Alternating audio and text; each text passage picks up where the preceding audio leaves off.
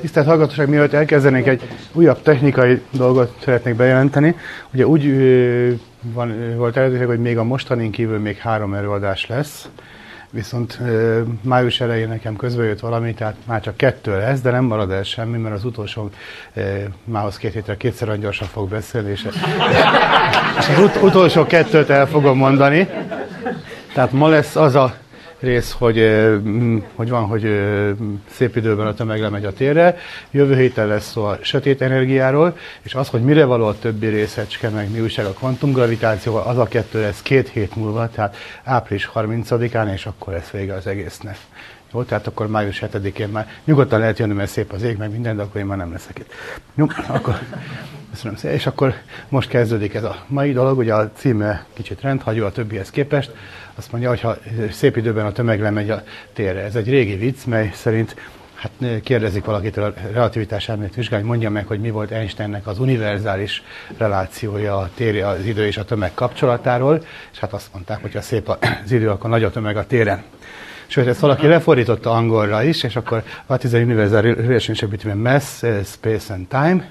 Lefordították, hogy when the weather is good, there is a lot of people on the square. És akkor nagyon nem, nagyon, ne, nagyon nem értették az angolok, hogy mi a csodáról van szó. No, szóval eh, Lényeg az, hogy uh, ugye a relativitás elmélet egyik alap uh, gondolata, már a speciális relativitás elméleti az volt, hogy a, a uh, tér és az idő egy egységet képez, ami megjelent egyrészt filozófiailag, hogy nincs például olyasmi, hogy univerzális idő, hogy, hogy mi az, hogy egyidejűség, az attól függ, hogy kinézi, másrészt matematikailag, tehát a képletekben valahogy egységesen szerepelt és egymásba transformálódott át a tér meg az idő. Az általános relativitás elmélet ennél sokkal erőteljesebb állítást mondott, hogy azt mondta, hogy a, a téridőnek ez olyan szerkezete, tehát hogy két pont között a kapcsolat az milyen, a távolságok, meg a e, időtartamok milyenek, ez nem egyforma mindenhol, hanem változhat pontról pontra, és emiatt persze sokkal bonyolultabb matematikával kell leírni. Elnézést kell nem hozzá. És hogyha ezt megpróbáljuk leírni, akkor ugye ez két részből áll az általános relativitás elméletnek a matematikája is. Tehát, hogy egy adott módon változó téridőben hogy zajlanak le a fizikai jelenségek, ez amit hagyományosan úgy fogalmaznánk, hogy hogy hat a gravitáció az egyéb jelenségekre. Ide tartozik például az, hogy miért hajlik el és hogy hajlik el a fény, hagyományos nyelven szólva a napgravitációs terében, általános relativitás elmélet nyelvén pedig a nap által meggörbített téridőben, hogy terjed a fény más, adott módon görbülő téridőben, hogy megy a, a fény vagy a részecskék. A másik pedig a másik fel az, hogy hogy hajlítják meg a testek, tehát mi hajlítja meg a téridőt, mi okozza azt, hogy nem egyszerű szerkezetű, hanem ilyen bonyolult pályák lehetségesek benne. Ez az általános relativitásmetnek a másik fele. És erre válaszolt azt Einstein, hogy a tömeg az hajlítja meg, tehát a, a testeknek a, a tömege az, ami görbíti, módosítja a téridőt. Ugye ezt úgy szokták lerajzolni, hogy mindenféle gumilepedőkre rátesznek nagy testeket és behorpasztják, és akkor az okos oldások meg szokták kérdezni, rendben van, most megmagyarázod a gravitációt. De akkor, hogyha ez a gravitáció, akkor mi húzza bele azt a golyót, és miért görbíti meg a, a e, lepedőt? Szóval azért ezt nem lehet így ábrákkal kidumálni. Mindenesetre ez a másik fele a relativitás elméletnek, hogy, hogy próbáljuk elmagyarázni azt, hogy a testek hogyan görbítik. Az a válasz, hogy hát a tömegük az, az okozza ezt a görbítést. Akkor rögtön fel szokták tenni azt a kérdést, hogy na jó, de hát ő már hallott ilyen mesékről harangozni, súlyos tömeg, tehetetlen tömeg, ez az egyik dolog. A másik viszont, hogy a relativitás, a speciális relativitás elmélet szerint a tömegek azok megnőnek, amikor a testek gyorsabban mennek. Most erről külön órákat lehetne mesélni, hogy ez, ez egy téves interpretáció. A tömegek azok nem változnak, nem nőnek meg, hogyha a testek gyorsabban mennek. Ami, a testnek, ami, ami nő, az az energia, csak ez egy rossz értelmezés, tehát az egyenlő MC az érdekes dolog, de nem úgy kell ünnepelni, ahogy szokták. Nem azt jelenti, amit, amit szoktak belőle kiolvasni. Minden esetre rögtön felmerül a kérdés, hogy vajon egy gyorsan mozgó test az jobban görbíti a téridőt, vagy nagyobb a a, a tömege, melyik, melyik tömeggel kell a sokféle egységesen. Van, aki olvasott ilyen könyveket, olyan transzverzális tömeg, meg longitudinális tömeg, a testek másképp reagálnak az erőre, hogyha hosszába had arra, merre már úgy is mennek, vagy egy oldalt.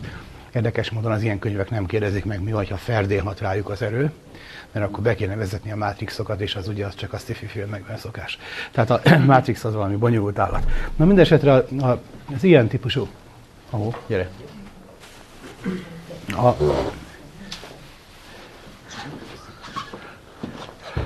Szóval ilyen típusú kérdéseket fel szokták tenni a az általános relativitás elméletbe. Természetesen, akik erről az interneteken, interneten hosszú hónapokon át szoktak vitatkozni, azok nem ismerik a relativitás elmélet matematikát, mert tudnák, hogy ott, ott ebben meg, ott megvan a válasz, és nem azon múlik, hogy ők mennyire tépik a szájukat, és miket mondanak róla, hanem erre van egy exakt matematikai válasz. Majd mindjárt mondani fogom, hogy mit is mond a relativitás elmélet, igazából melyik tömeg, vagy mi görbíti a téridőt. E, és közben valahogy elsik az a kérdés, hogy egyáltalán mi a csoda az a tömeg. Szóval mi az, ami milyen tulajdonsága, mi ez a, a e, objektumnak, milyen tulajdonsága az, amit úgy hívunk, hogy tömeg. Az egész az régességek kezdődött egy ilyen spontán tömegfogalommal, hogy kisebb test, nagyobb test, stb. Szóval valamilyen értelemben, ahogy ezt a oviba tanítják, anyagmennyiséget jelentett a tömeg. És a közvetlen tapasztalat azt mondja, hogy hát, hát összerakok két testet, tehát akkor összeadódik valahogy ez a, ez a mennyisége. Voltak ilyen furcsa dolgok, amikor beleöntem a vízbe a homokot, és akkor a felszívja, akkor vajon kevesebbet, vagy többet, vagy mivel mérjem. Nyilván egy ideig eh, eltartott, amíg a térfogat fogalma, meg a tömegnek a fogalma elvált egymástól, hogy ugyanannyi, de az egyik nehezebb. Akkor jött a következő probléma, hogy ez az egész ez keveredik a súlyjal. Elég sokáig tartott, amikor, amikor 40 évvel ezelőtt elkezdték az iskolába szétválogatni hogy, hogy a tömeget azt kilogramban mérjük, a súlyt meg kilópontba, aztán később átértek Newtonra. Egy ideig a tanárok se értették, a gyerekek meg még kevésbé, hogy akkor most mi az, hogy kilogramm súly, meg hogy kell ezt érteni. Ja, a mérnökök úgy használták, hogy kilogramm súly, akkor máshol meg kilopont. Szóval mindenféle kavarások voltak. Miért kell ugyanazt a dolgot kétfélenek nevezni? Aztán, amikor az űrkutatás divatba jött, akkor már jobban el lehetett magyarázni az embereknek, hogy ugyanaz az objektum, ugyanakkor a tömege van, a Holdon sokkal kevésbé nehéz, ugye ez könnyebb megemelni, a Földön meg nehezebb, és hogyha leszállnánk egy nagyobb bolygóra, akkor még sokkal nehezebb lehet, tehát a súly és a tömegnek a fogalma kezdett ketté válni. Közben viszont az emberekben mélyen beépült egy tömeg megmaradás fogalom. Ez se volt magától értetődő, részben a tudományból jött, részben pedig a köznapi tapasztalatból. Amikor Lavoisier nagyon pontos mérlegekkel kimutatta, hogy egy kémiai reakció során az összes anyagnak a mennyisége nem változik, Ugye némelyik gázállapotó is ezért elmegy, tehát hogy könnyebb lett például valamilyen anyag egy reakció során, hát az nem lett igazából könnyebb, hanem eltávozott belőle valami, ami gáznemű volt, de hogyha lezárta a, egy ilyen üvegharanggal az egészet, és azt rátette a mérlegre, és ott hajtotta végre a kémiai kísérleteket, akkor az összes anyag mennyisége, az össztömeg összesen megmaradt. Ugye itt a tömeget mérleggel mérték, tehát igazából a súlyára hajtotta. Szóval nagyjából kialakult ez a fogalom. Persze a köznapi életben is, amikor az emberek olyasmit csináltak, hogy körülnyírták a király által kibocsátott aranyérmét, akkor valahogy a tömegnek, meg a, a pénzettségnek a relativitásával játszottak, hogy az még mindig egy darab dukát volt, de azért már 20%-kal könnyebb volt, és a többi aranyat zsebre tették. Szóval akkor itt többen az arany megmaradásnak, vagy tömeg megmaradásnak a problémáját feszegették. Főleg, hogyha eleget összegyűjtöttek egy, egy tömegnyit, akkor abban már megint lehetett csinálni újabb aranyokat. Na hát valahogy kialakult az emberbe ez a tömeg megmaradás fogalom, úgyhogy alig lehet kiírtani most is szerepel a könyvekben, pedig már tudjuk, hogy ilyen nincs. Sokáig ez volt a, a alapdogma. Ugyanakkor közben elkezdődött a, a modern fizikának a fejlődése Newtonnal, és Newtonnál jelent meg az a kettőség, amit az előbb már említettem, súlyos és a tehetetlen tömeg. A Galilei már pedzette azt az alaptulajdonságot, hogy a testek nem óhajtanak megállni, hanem a, a természetes tulajdonságok az egyenes vonul egyenletes mozgás, tehát tehetetlenek, ha állnak, akkor nehéz őket mozgásba lendíteni, ha mozognak, akkor nehéz megváltoztatni a mozgásokat, és így tovább. És az, hogy mennyire nehéz, annak a mértéke valamilyen értelemben a tömeg. Egy nagyobb testhez nagyobb erő kell, hogy félrelökjük, ha már ennyire jönni, aki már ugrott félre száguldó biliárdgolyó vagy mozdony elől, azt tudja, hogy ahhoz a nagy erő kéne annak a mozgását megváltoztatni. Tehát ilyen értelemben megint csak kialakult egy tömegfogalom, és az emberek úgy, hm, hm, hát ez kb. ugyanaz, mint az anyagmennyiség, valami ilyen jellegű dolgba egyeztek meg. Na hát akkor jött Newton, aki felfedezte az általános gravitációt, tehát az általános tömegvozást. És ott rögtön kétféle újabb tömegfogalom jelent meg. Az egyik, ami azt mondta, hogy milyen gravitációt hatást fejtenek ki a testek, mai nyelven úgy mondjuk, hogy pontosan nem tegnapi nyelven úgy mondjuk, hogy milyen erős gravitációs teret hoznak létre maguk körül. vagy általános relativitás szerint mennyire görbítik a, a téridőt. A másik, ez az aktív gravitációs tömeg fogalma, a passzív pedig azt mondja, hogy na és akkor egy másik test egy adott gravitációs térben mozogva, hogy reagál rá. Azt viszonylag könnyű matematikailag belátni, és hát kísérletileg is kimutatni, ez a kétféle aktív és passzív gravitációs tömeg az ugyanaz. Tehát amennyivel ő hozzájárul a, a gravitációhoz, amikor őt vonzák, akkor ugyanaz a tulajdonsága, ugyanakkor a mértékű tulajdonsága jelenik meg a testnek. De hogy ez a kettő, ez pont megegyezik azzal, amit Galilei egészen más módon a tehetetlenséggel definiált. És amit például olyan mérésekkel lehet vizsgálni, hogy ütköztetjük a golyókat, és megnézzük, hogy hogy pattannak vissza egymásról, hogy ennek a gravitációs vonzáshoz mi köze, az nagyon nem magától értetődő volt. Newton persze kimondta, hogy ez a tömeg, és akkor ugye az M A egyenlő erő, és az erőben az vagy M G, mind a két helyen ugyanaz van, akkor lehet egyszerűsíteni a tömeggel, és azt mondjuk, hogy akkor a gyorsulás az egyenlő a gravitáció gyorsulása, tehát minden test egyformán esik. Ezt ugye mindenki látta már, aki ejtett le egymás mellett egy vasgolyót, meg egy tolpi Hoppá.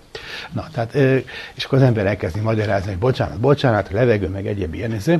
Ahelyett, hogy magyarázkodnánk, mit kéne csinálni, elő kéne venni az internetről azt a videót, amit a Holdon csináltak az Apollo 11 űrhajósai. Ők ugyanis vittek magukkal egy vasgolyót, meg egy torpihét, és a Holdon a légüres térben lejtették egymás mellett, és egyszer esett le, és az amerikai iskolákban ezt szokták bemutatni a gyerekeknek, ahelyett, hogy magyarázkodnánk. Jó, tényleg egyszer esik le, ott, ahol nincs levegő, és nincsenek más hatások. Tehát, hogyha egyforma ugyanaz a tömeg szerepel az egyenlet két oldalán, akkor kiesik belőle, és akkor mindegyik test egyforma gyorsulással esik gravitációs térbe. Hát ez persze egy kísérleti kérdés, hogy így van-e, megmérték, valamilyen pontossággal. A Bessel már 5 tizedes pontossággal ki tudtam mérni az 1700-as években. Ötvös Loránd a 19. század végén, 20. század elején nagyon finom és pontos méréseket végzett az ötvös ingával, és ő már 9 tizedes pontossággal ki tudta mutatni, hogy a különböző testekre, különböző fajta anyagokra a súlyos és a tehetetlenségi tömeg az pontosan ugyanaz talán már meséltem azt a sztorit, hogy miféle anyagokkal végezte elő a, a mérést, fával, kővel, vassal, eh, bálnazsírral, meg ilyen érdekes dolgokkal, és fölírta, hogy hol vette. Ugye rendes laborjegyzőkönyvben az is szerepel, hogy melyik boltban milyen, milyen vasgyár által gyártott, gyártott vas, vagy milyen deszkák voltak, az is benne volt, hogy melyik pesti szatócsboltba vette a bálnazsírt. És amikor a, a 1980-as években már finom lézeres mérésekkel meg akarták ismételni ezt a e, mérést, pontosan pontosítani akarták, de hát először ellenőrizzük, hogy ötvös mit csinált, e, akkor jött az amerikai e, tudós Pestre, és kereste azt a szatócsboltot, ahol ötvös vette a, bálnazsírt, és valahogy nem volt tisztában a közép-európai történelem és a szatócsboltoknak a gravitáció összefüggéseivel. Na szóval így nem sikerült pontosan rekonstruálni a mérést, de azért a frissebb mérések is kimutatott, mutatták, hogy tényleg ötvös egyrészt pontosan mért, másrészt még azt is, és nagyon érdekes, hogy ahol ő azt írta, hogy ennyi a mérési pontosság, és a következő tizedes jegy az már nem pontos, az tényleg nem volt pontos, tehát próbáltak abból a, a plusz tizedes jegyből mindenféle következtetés levonni, de az tényleg, hát az mérési hiba volt. Ötvös azt is tudta, hogy milyen pontosan mérés nem e, torzította a dolgokat. Szóval az, hogy a tehet, súlyos tömeg meg a tehetetlen tömeg az ugyanaz, az nagyjából a 19. század végére bizonyossá vált. Logikailag ebbre épül fel az egész általános relativitás elmélet. Az általános relativitás elmélet olyasmiket állít, hogy a gravitáció az olyan, mint a gyorsulás. Tehát, hogy bennülök egy zárt szobába, és érzem, hogy a fenekem nyomja a széket, akkor két dolog lehetséges. Itt vagyok a bolygón, és ezért engem vonza a Föld, és azért nyomom a széket, vagy pedig kinlebegök az űrbe, de a fenekem alatt a kinn a dobozon kívül van egy rakéta, és az gyorsít, és azért nyom bele engem a tehetetlenség a székbe, és az a két dolog benne a dobozon belül nem különböztethető meg. Einstein mindenféle ravasz gondolatkísérletekkel ezt, ezt e, magyarázgatta, de e, hogy ez, ez tényleg így van, ez akkor már annyira evidenciaként élt az emberekbe, hogy ezt, ezt elfogadták. Tehát, hogy ez a kétféle dolog, a tehetetlenség és a gravitáció e, és hatása, ez, ez ugyanaz a tulajdonsága valahogy a testeknek. Ez e, lényegében e, köztudott volt, csak nem lehetett érteni. Az általános relativitás pont azt csinálta, hogy olyan kontextusba helyezte ezt a problémakört, ahol ez magától értetődé vált. Persze olyan értelemben magától értetődő, hogy jó bonyolult matek, meg bonyolult felépítmény épült mögé, de pont ez a része a dolognak, ez, ez, ez egyszerű. Durván szólva azt jelenti, hogy úgy lehet fogalmazni, a téridőnek a tulajdonsága az, amit még gravitációnak hívunk. Mit is jelent ez? Tessék elkezdeni az ilyen szövegeket, milyen hosszan tartan elmondani. A világ összes pontszerű objektumának a, a meghatározására három koordinátára van szükség. A világ összes testére igaz az, hogyha odébb helyezzük őket, akkor a rájuk, a, rájuk vannak a fizikai törvények, ugyanolyanok maradnak.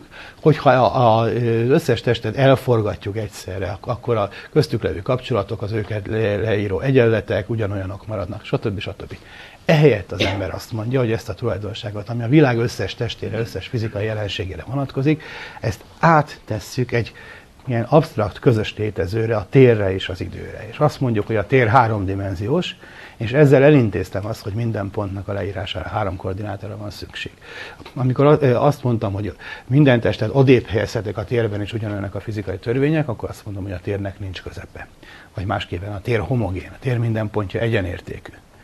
Tehát nincs benne kitüntetett pont. El lehetne képzelni olyan világot, a lenne kitüntetett pont, és minél messzebb vagyok annál, annál erősebb a surlódás. Aki középen él, az könnyen mozog, aki messze, az meg nagy nehezen vonszolja magát. Lehetne ilyen világot csinálni, tessék megírni a megfelelő sci novellát.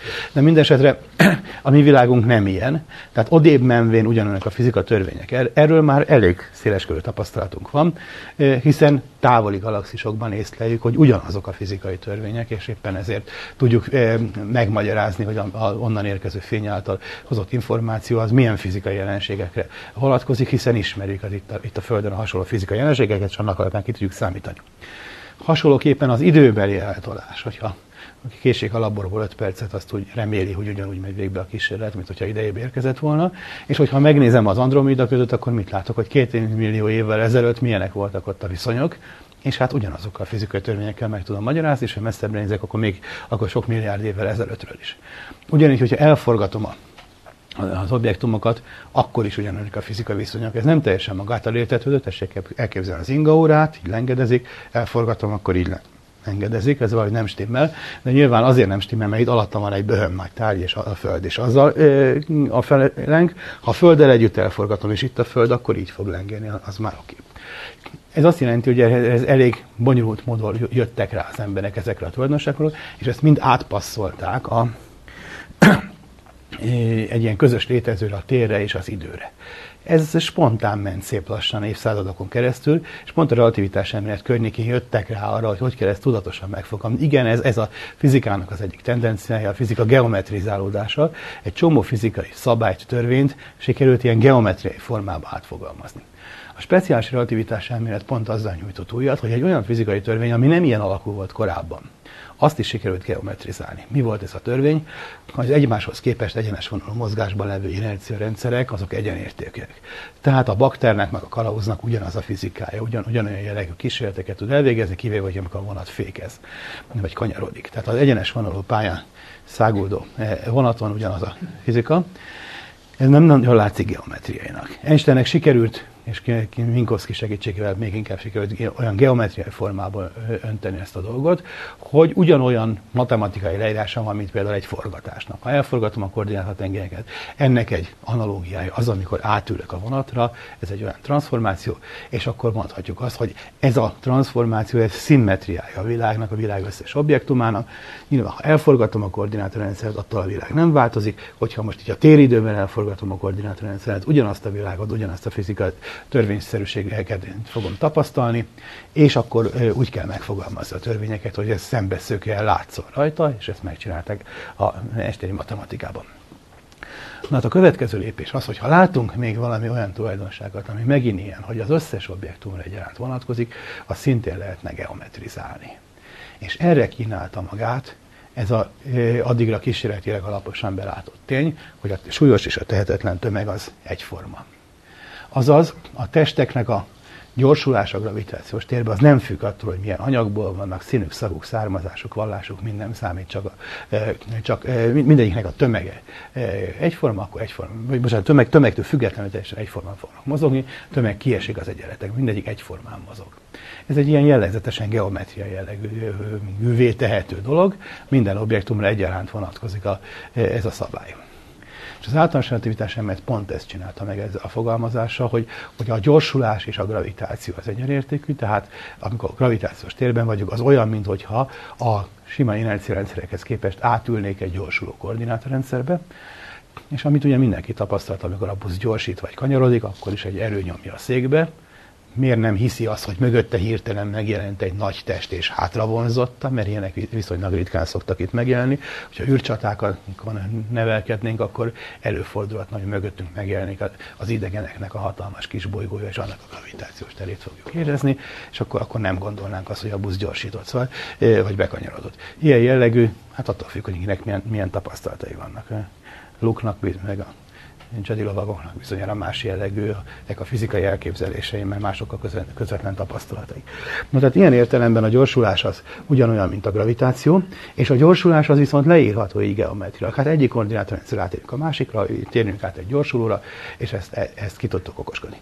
Van egy nagy különbség.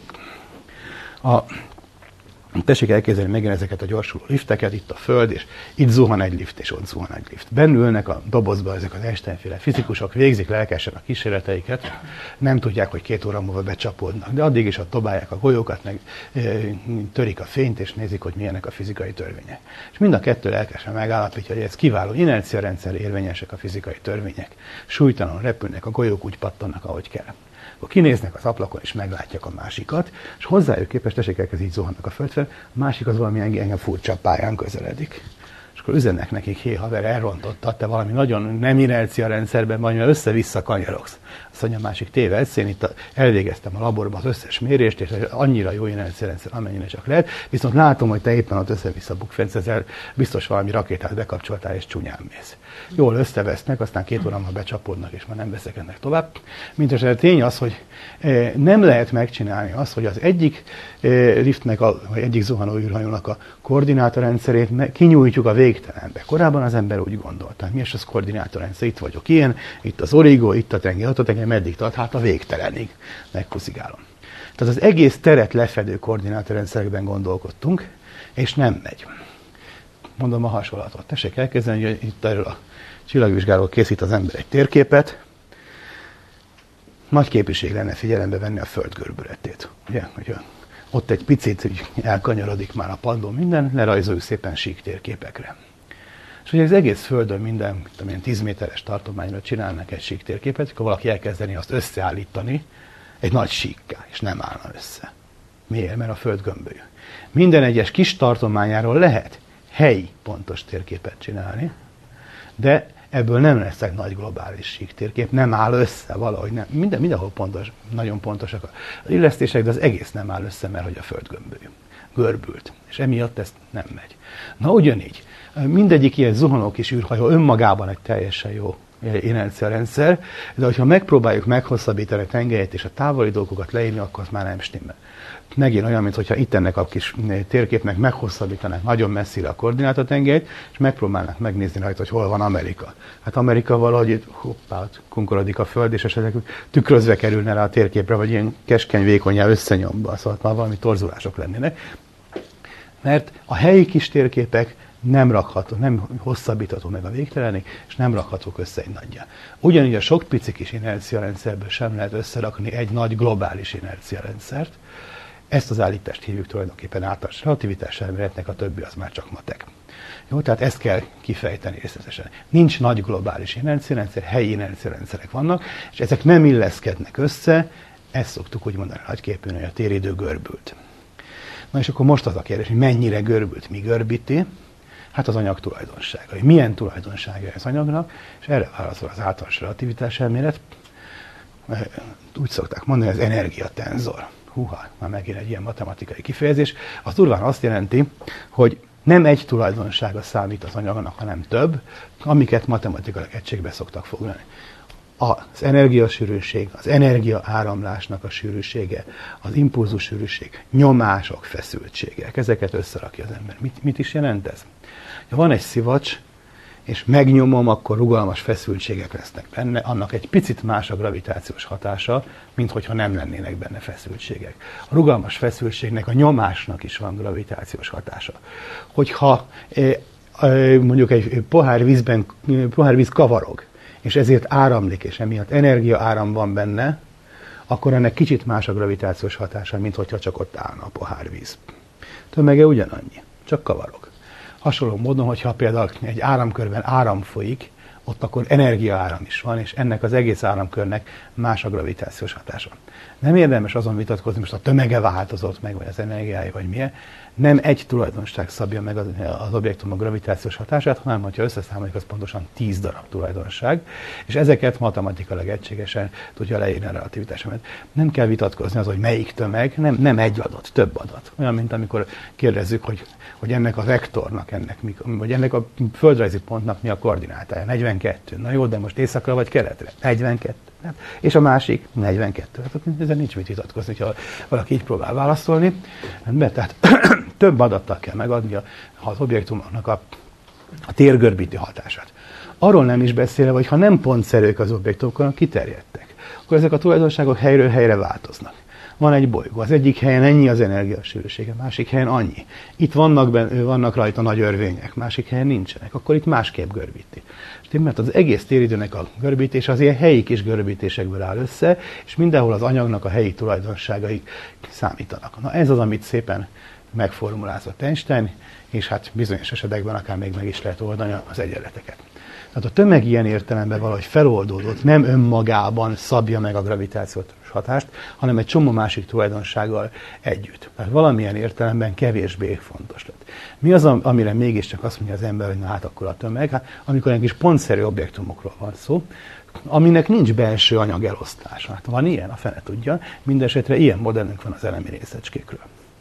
Ugyanakkor viszont szintén a relativitás elméletben, például a speciális relativitás elméletben fölbukkant az a sokat emlegetett energiaegyenlő emszer C négyzet képlet. Nagyon sokat vitatkoztak azon, hogy most ez azt jelenti, hogy az energia az egyenértékű a tömeggel, vagy azonos, vagy csak kapcsolatban vannak, szóval nekük ilyen filozófiai kérdéseket tettek fel annak idején. És amikor azt mondtuk, hogy hát van olyan egységrendszer, amelyben a C az egy, a fénysebesség az egy, és akkor a képet úgy szól, hogy E egyenlő M, akkor a filozófus professzor el, elhallgatott, mert ezt akkor már nem bírta követni, hogy akkor itt most olyan az azonosságnak mely esetéről van szó. Tehát az, hogy ha azt írnák a képletbe, hogy E egyenlő M, hát Istenem, mit is jelent ez? Durván szólva, mm, ez megint egy egyszerűsítés. Egy bonyolult szituációnak a, a le rövidítés egy olyan képletre, amit fel lehet írni a pólóra, és akkor az azt hirdeti, hogy hú, hát én marhára értem a relativitás elméletet. E, igazából itt valamelyik fóliámon szerepelt egyszer egy ilyen rajz, megpróbálom megkeresni, hogy mi, mire kell gondolni. Remélem ezen van.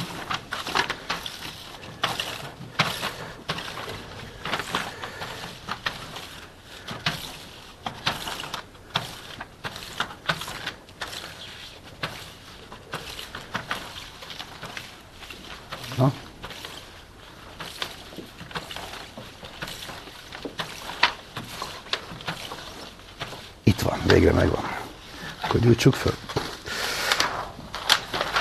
Reméltem, hogy ezen a fólián lesz.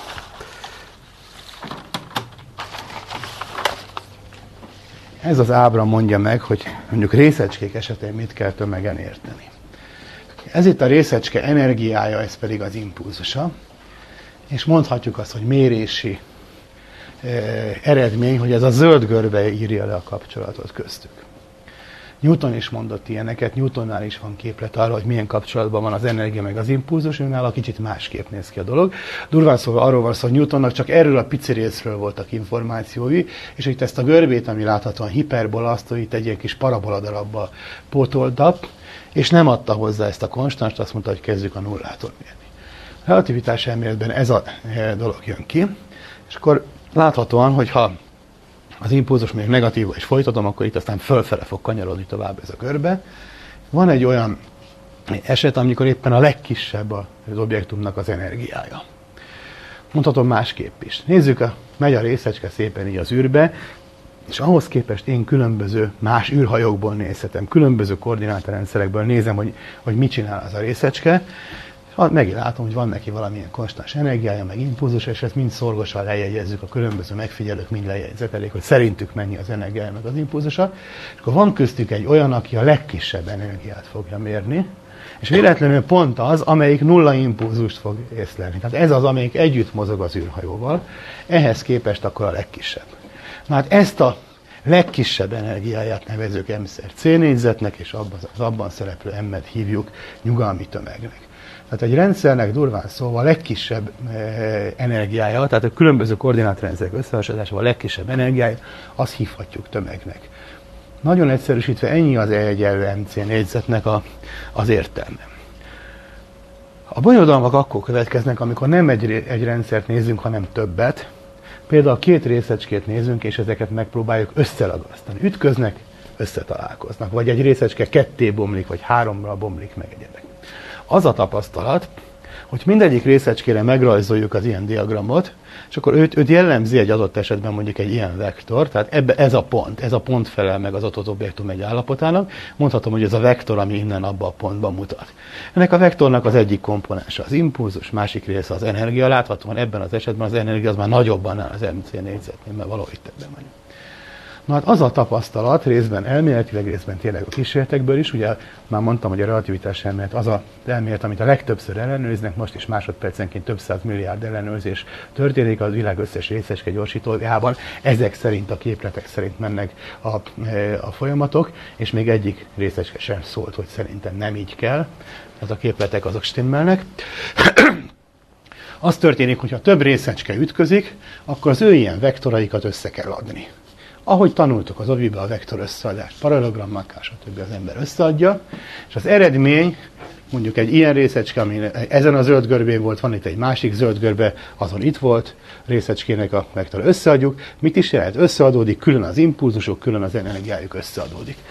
És az egész az mutat valahova, és akkor itt lesz az egész rendszernek az eredő eh, vektora, ami szintén egy újabb hiperbolára ráilleszkedik. Hogyha megnézem annak a hiperbolának a legalacsonyabb pontját, az is megad egy tömegértéket. Mondhatom, hogy az az összetett rendszernek az a tömege. Összeadódott a tömeg? Nem adódik össze. Hát ezt már az elemekben az ember megtanulja, hogy amikor a vektorokat összeadja, akkor két vektornak az összegének a hossza az nem annyi, mint a vektor ö, hosszak összege. Stimmel? A vektorok komponensei összeadódnak, a vektorok hosszai nem adódnak össze. Két vektor összege, lehet rövidebb, így rövidebb, stb. mindenféle történhet vele. Nincs tétel a vektor hosszak megmaradására. Szoktam olyanokat olvasni mindenféle ismeretező cikkekbe, hogy a relativitás elmélet soha nem látott egységbe olvasztotta a korábban is ismert impulzus megmaradást, energia megmaradást, meg tömeg megmaradást tételét. Hát tényleg soha nem látott egységbe olvasztotta, ugyanis nem ilyen, ilyen egység nincsen. Az energia és az impulzus megamadás az tényleg összeolvad. Ezen az ábrán együtt egy vektorként ábrázolódik egy részecskének az energiája meg az impulzusa, és ezeket összeadván az tényleg megmarad. Olyan értelemben is megmarad, hogy a két részecske ütközik, aztán megy másik irányba, megváltozik az energiák és meg az impulzusuk is, de az, az ütközés előtti összenergia megegyezik az ütközés utáni összenergiával, és a, a ütközés előtti összimpulzus és az ütközés utáni összimpulzussal, ezek mind megmaradnak. De hogyha részecskék átalakultak másfajta részecskékké, akkor a tömegeknek az összegéről semmit nem mondhatunk. Lehet több, kevesebb, mindenféle történhet vele. Miért? Mert a tömeg az úgy jelenik meg, mint egy vektornak a hossza. Tehát ilyen értelemben a tömeg az nem alapvető fogalom, alapvető fogalom az energia meg az impulzus, és hát az éppen egy adat, amiért előre az ábráról le tudunk olvasni, hogy mennyi a részecskének ez a, a tömege. Az összes ilyen típusú folyamat pontosan tárgyalható, és mondom, hát itt tervezik a gyorsítókat, hogy figyelembe veszik, hogy ütközéskor mi történik, ez mind stimmel. Na hát ebből szoktak aztán nagy feneket keríteni, hogy ugye Einstein föltalálta az egyenlő MC négyzetet, ezért van atombomba, meg, meg atomerőmű. Hát nyilván kicsit fordított a sorrend. Ugyanannak a fizikai folyamatnak a következtében találta ő föl ezt, vagy fedezte fel ezeket a, a képleteket, másrészt ugyanezek miatt tudunk építeni ilyen berendezéseket. Mi is történik itt? Hogyha például egy folyam, végbe megy egy ilyen fizikai folyamat, akkor előfordulhat, hogy a, egy objektum ketté bomlik, és a két mozgó, két részecskének, ami kirepült, annak a tömegének az összege az kisebb, mint az eredeti objektum tömege volt. Ez nem kunst, ilyen ábrákról vidáman le lehet olvasni. Nem ez a lényeg. Az összenergia megmaradt, és az energia egy része az sugárzás formájában eltávozik például, vagy, vagy például hőmozgás formájában átadódik más, máshova. Utána, hogyha ezek az objektumok, ezek a szétrepült részecskék lelassulnak, azaz ebből a pontból átmennek abba a pontba, és megállnak itt hozzánk képest, akkor megmérem a tömegüket, jé, kiderült, hogy egy, összességében egy kicsit kevesebb. Ez a nevezetes tömegdefektus, amit szépen ki lehet számolni, de nem, nincs olyan nagy misztikum mögöttük. Mivel, hogy pontosan ez a tömeg, ez nem annyira alapvető dolog, nem, nem kell azzal hú, de nagyon elszámolnunk. Természetesen, aki a atomerőműből ellob 3 kg uránt, hogy atombombát csinál, annak azért el kéne számolni, de szóval most nem arról van szó. A lényeg tehát az, hogy ezek a, a képetek, az, hogy az energia meg az impulzus az, ami számít, és van köztük egy ilyen összefüggés, az e, teszi lehetővé, nem is teszi lehetővé, ez, ez, ez egy elszámolási módszer arra, hogy, hogy meg tudjuk nézni, hogy ilyenkor milyen, mennyi energia hogy tud felszabadulni, és e, hogy, hogy alakítják át ezek a e, e, folyamatok a részegység energiát különböző fajtákban. Nem arról van szó, hogy a tömeg átalakult energiává, és ez az a részecske megsemmisült, semmi sem semmisült meg. Az anyag egyik formája, másik formában alakult, egyik, egyikből több sugárzást távozott, egyebek, szóval közönséges átalakulási folyamatok zajlanak itt. nincs, nincs mögötte akkor nagy. Most láthatóan sokféle ilyen hiperbolát lehet megrajzolni. Tehát miben különböznek? Ezek az egyik részecskének itt a görbé, a másiknak itt van, a harmadiknak em itt van, és az, hogy mennyi a minimális lehetséges energiája, azaz napon mennyi a tömege, az különböző lehet. Hogyha nagyon gyorsan mennek, akkor mindegyik görbek közeledik ez a lila egyeneshez, tehát a nagyon gyorsan, azaz relativisztikusan, majdnem fénysebességgel mozgó részecskéknél már tök mindegy, hogy mennyi a tömegük. Mindegyik egyformán fog viselkedni. Ezek a görbék mind itt összefutnak, mindegyikre ugyanolyan lesz a képet, hogy eljelő P-vel, tehát ugyanaz az lesz. A lassan mozgó objektumokat lehet megkülönböztetni azt szerint, hogy mennyi volt a tömegük. Viszont vannak bizonyos objektumok, amiknek nagyon speciális a, ez az energiaimpulzus viszonyuk, hogy nem csak a nagy sebességeknél, nem csak a nagyon gyors, nagy energiáknál igaz az, hogy rajta vannak a lila görbén, hanem végig. Tehát exaktul rajta vannak a lila görbén. Persze ezt pontosan sose tudom kimérni. Azt tudom mondani, hogy ameddig sikerült megmérnem, addig még mindig vagyunk rajta, de el lehet képzelni, hogy a végén itt majd így be fog kunkorodni, és akkor ilyen iciri meg, vagy még sokkal kisebbet fogunk tapasztalni. Tehát ilyen értelemben korlátot tudnak mondani. Na hát a elméleti érvek vannak amellett, hogy annak pontosan rajta kell lenni a nullán, de kísérletileg nyilván sose tudjuk teljesen pontosan megmondani. A fotonra olyan jellegű mérések vannak, hogy a, mondjuk az elektron tömegéhez képest 15 nagyságrendnek kisebb a korlát. Tehát el kell osztani 10 a 15 ennel vagy valami ilyesmivel, és annál biztosan nem nagyobb, hát nyilván mindenki biztos benne, hogy exaktul nullában megy, tehát végig rajta van ezen a ponton, de hogyha elkunkorodik, akkor az nagyon pici kis értéknél fog elkunkorodni ez a görbe. Tehát ilyen értelemben kétféle objektumot tudunk elkülöníteni. Egyik, aminek véges ez a nyugalmi tömege, tehát valahol itt megáll, a másik, aminek pontosan rajta van egy és, és bemegy a, a szorigóba. Mi jó ez? Nekünk erről egyszer már beszéltünk abban a kontextusban, hogy miért és fotonokból áll a hősugárzás. Nagyon kicsi energiával is lehet fotonokat csinálni, hiszen ez a görbe, ez, ennek nincs egy ilyen küszöbb energiája. Ilyen részecskét csak akkor tudok csinálni, hogyha legalább ennyi energiát befektetek. Ilyen részecskét, aminek itt van, tetszőlegesen kis energiával csinálhatok, legfeljebb ott lesz a, a görbének abban a pontjában. Tehát fotont könnyű csinálni. Ezért, tehát gyakorlati szempontból ezért fontos, hogy vannak ilyen nulla tömegű objektumok. Másrészt viszont a relativitás elmélet azt mondja, hogy azok, amik nulla tömegűek, azok pontosan fénysebességgel szaladnak. Miért is? Ez megint egy érdekes dolog, hogy mikor észlelem az objektumnak ezt az állapotát, amikor a legkisebb az energiája, tehát pont a nyugalmi tömeget látom, amikor az impulzus a nulla, tehát áll hozzám képest. Mi az, ami nem állhat hozzám képest? Hát a fény. Akárhogy igyekszem, a fény hozzám képest akkor is 300 ezer km per szekundommal fog szaladgálni, tehát nem tudom megállítani a fényt, nem jutok el olyan állapotban, amikor hozzám képest nyugszik, és akkor megmérem, hogy mennyi. Múltkor beszéltünk arról, hogy a neutrinokról nemrég derült ki, hogy nem nulla a tömegük, nagyon kicsi, de véges. Hát akkor őket úgy kell elképzelni, hogy valahol itt kunkorodik, és nagyon pici, de véges. Hát azt már meg tudom állítani. Gyorsan szalad, de nem fénysebességgel, tehát hogyha elég erős rakétám van, akkor utol tudom érni, és akkor meg tudom nézni, hogy na itt van mellettem, te neutrino, akkor milyen lesz, vagy és mennyi a tömeged. Nyilván technikailag nehéz elvégezni kísérletet, de elvileg ez lehetséges. Sőt, múltkor beszéltem arra, hogy ha gyorsabban szaladok, mint ő, akkor meg még a forgása is ellenkező irányba válik. Jó, tehát ez a, az ábra az, ami a a relativitás elméletben megmagyarázza az, hogy, hogy mit is értünk tömegen, és ebből jön az összes ilyen félig misztikus dolog, amiket szoktak mesélgetni, hogy a, a tömeg energiával alakul meg. Ilyenek ezt pontosan kell interpretálni, és akkor nincs benne semmi misztikus. Na de hát mi határozza meg azt, hogy egy objektumnak konkrétan mennyi és ez a tömege? Megint csak arról van szó, hogy attól függ, hogy mi is ez az objektum.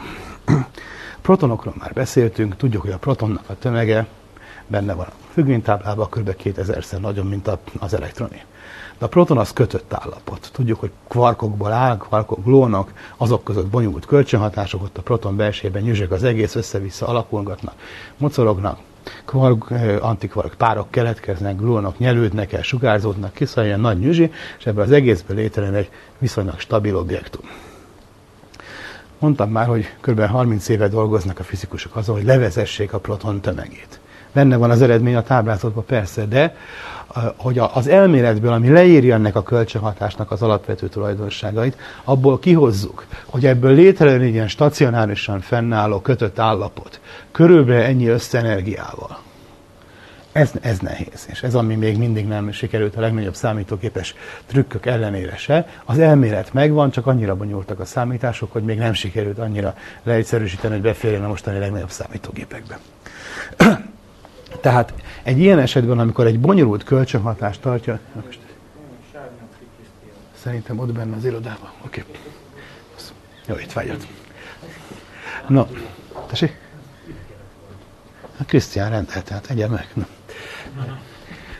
Szóval a, az ilyen összetett rendszereknél a, van a kvantumelméletnek egy programja, hogy mit is kell csinálni, hogy meg akarom határozni az energiáját. Hát ott vannak az egyenletek, amik erre vonatkoznak, meg kell oldani, és akkor abból kijön az, hogy, hogy annak adott módon mozogván mennyi az energiája. És akkor abból is kirajzolódik egy ilyen, mint ez a zöld görbe, és akkor meg lehet nézni, a zöld görbének mennyi a minimum, hát arra mondjuk azt, hogy az lesz annak az objektumnak a tömege. Most, hogyha ez az objektum ez összetett, akkor külön megnézhetjük az összetevő részegységnek a tömegét is, hogyha azok úgy magából lennének, magukban lennének.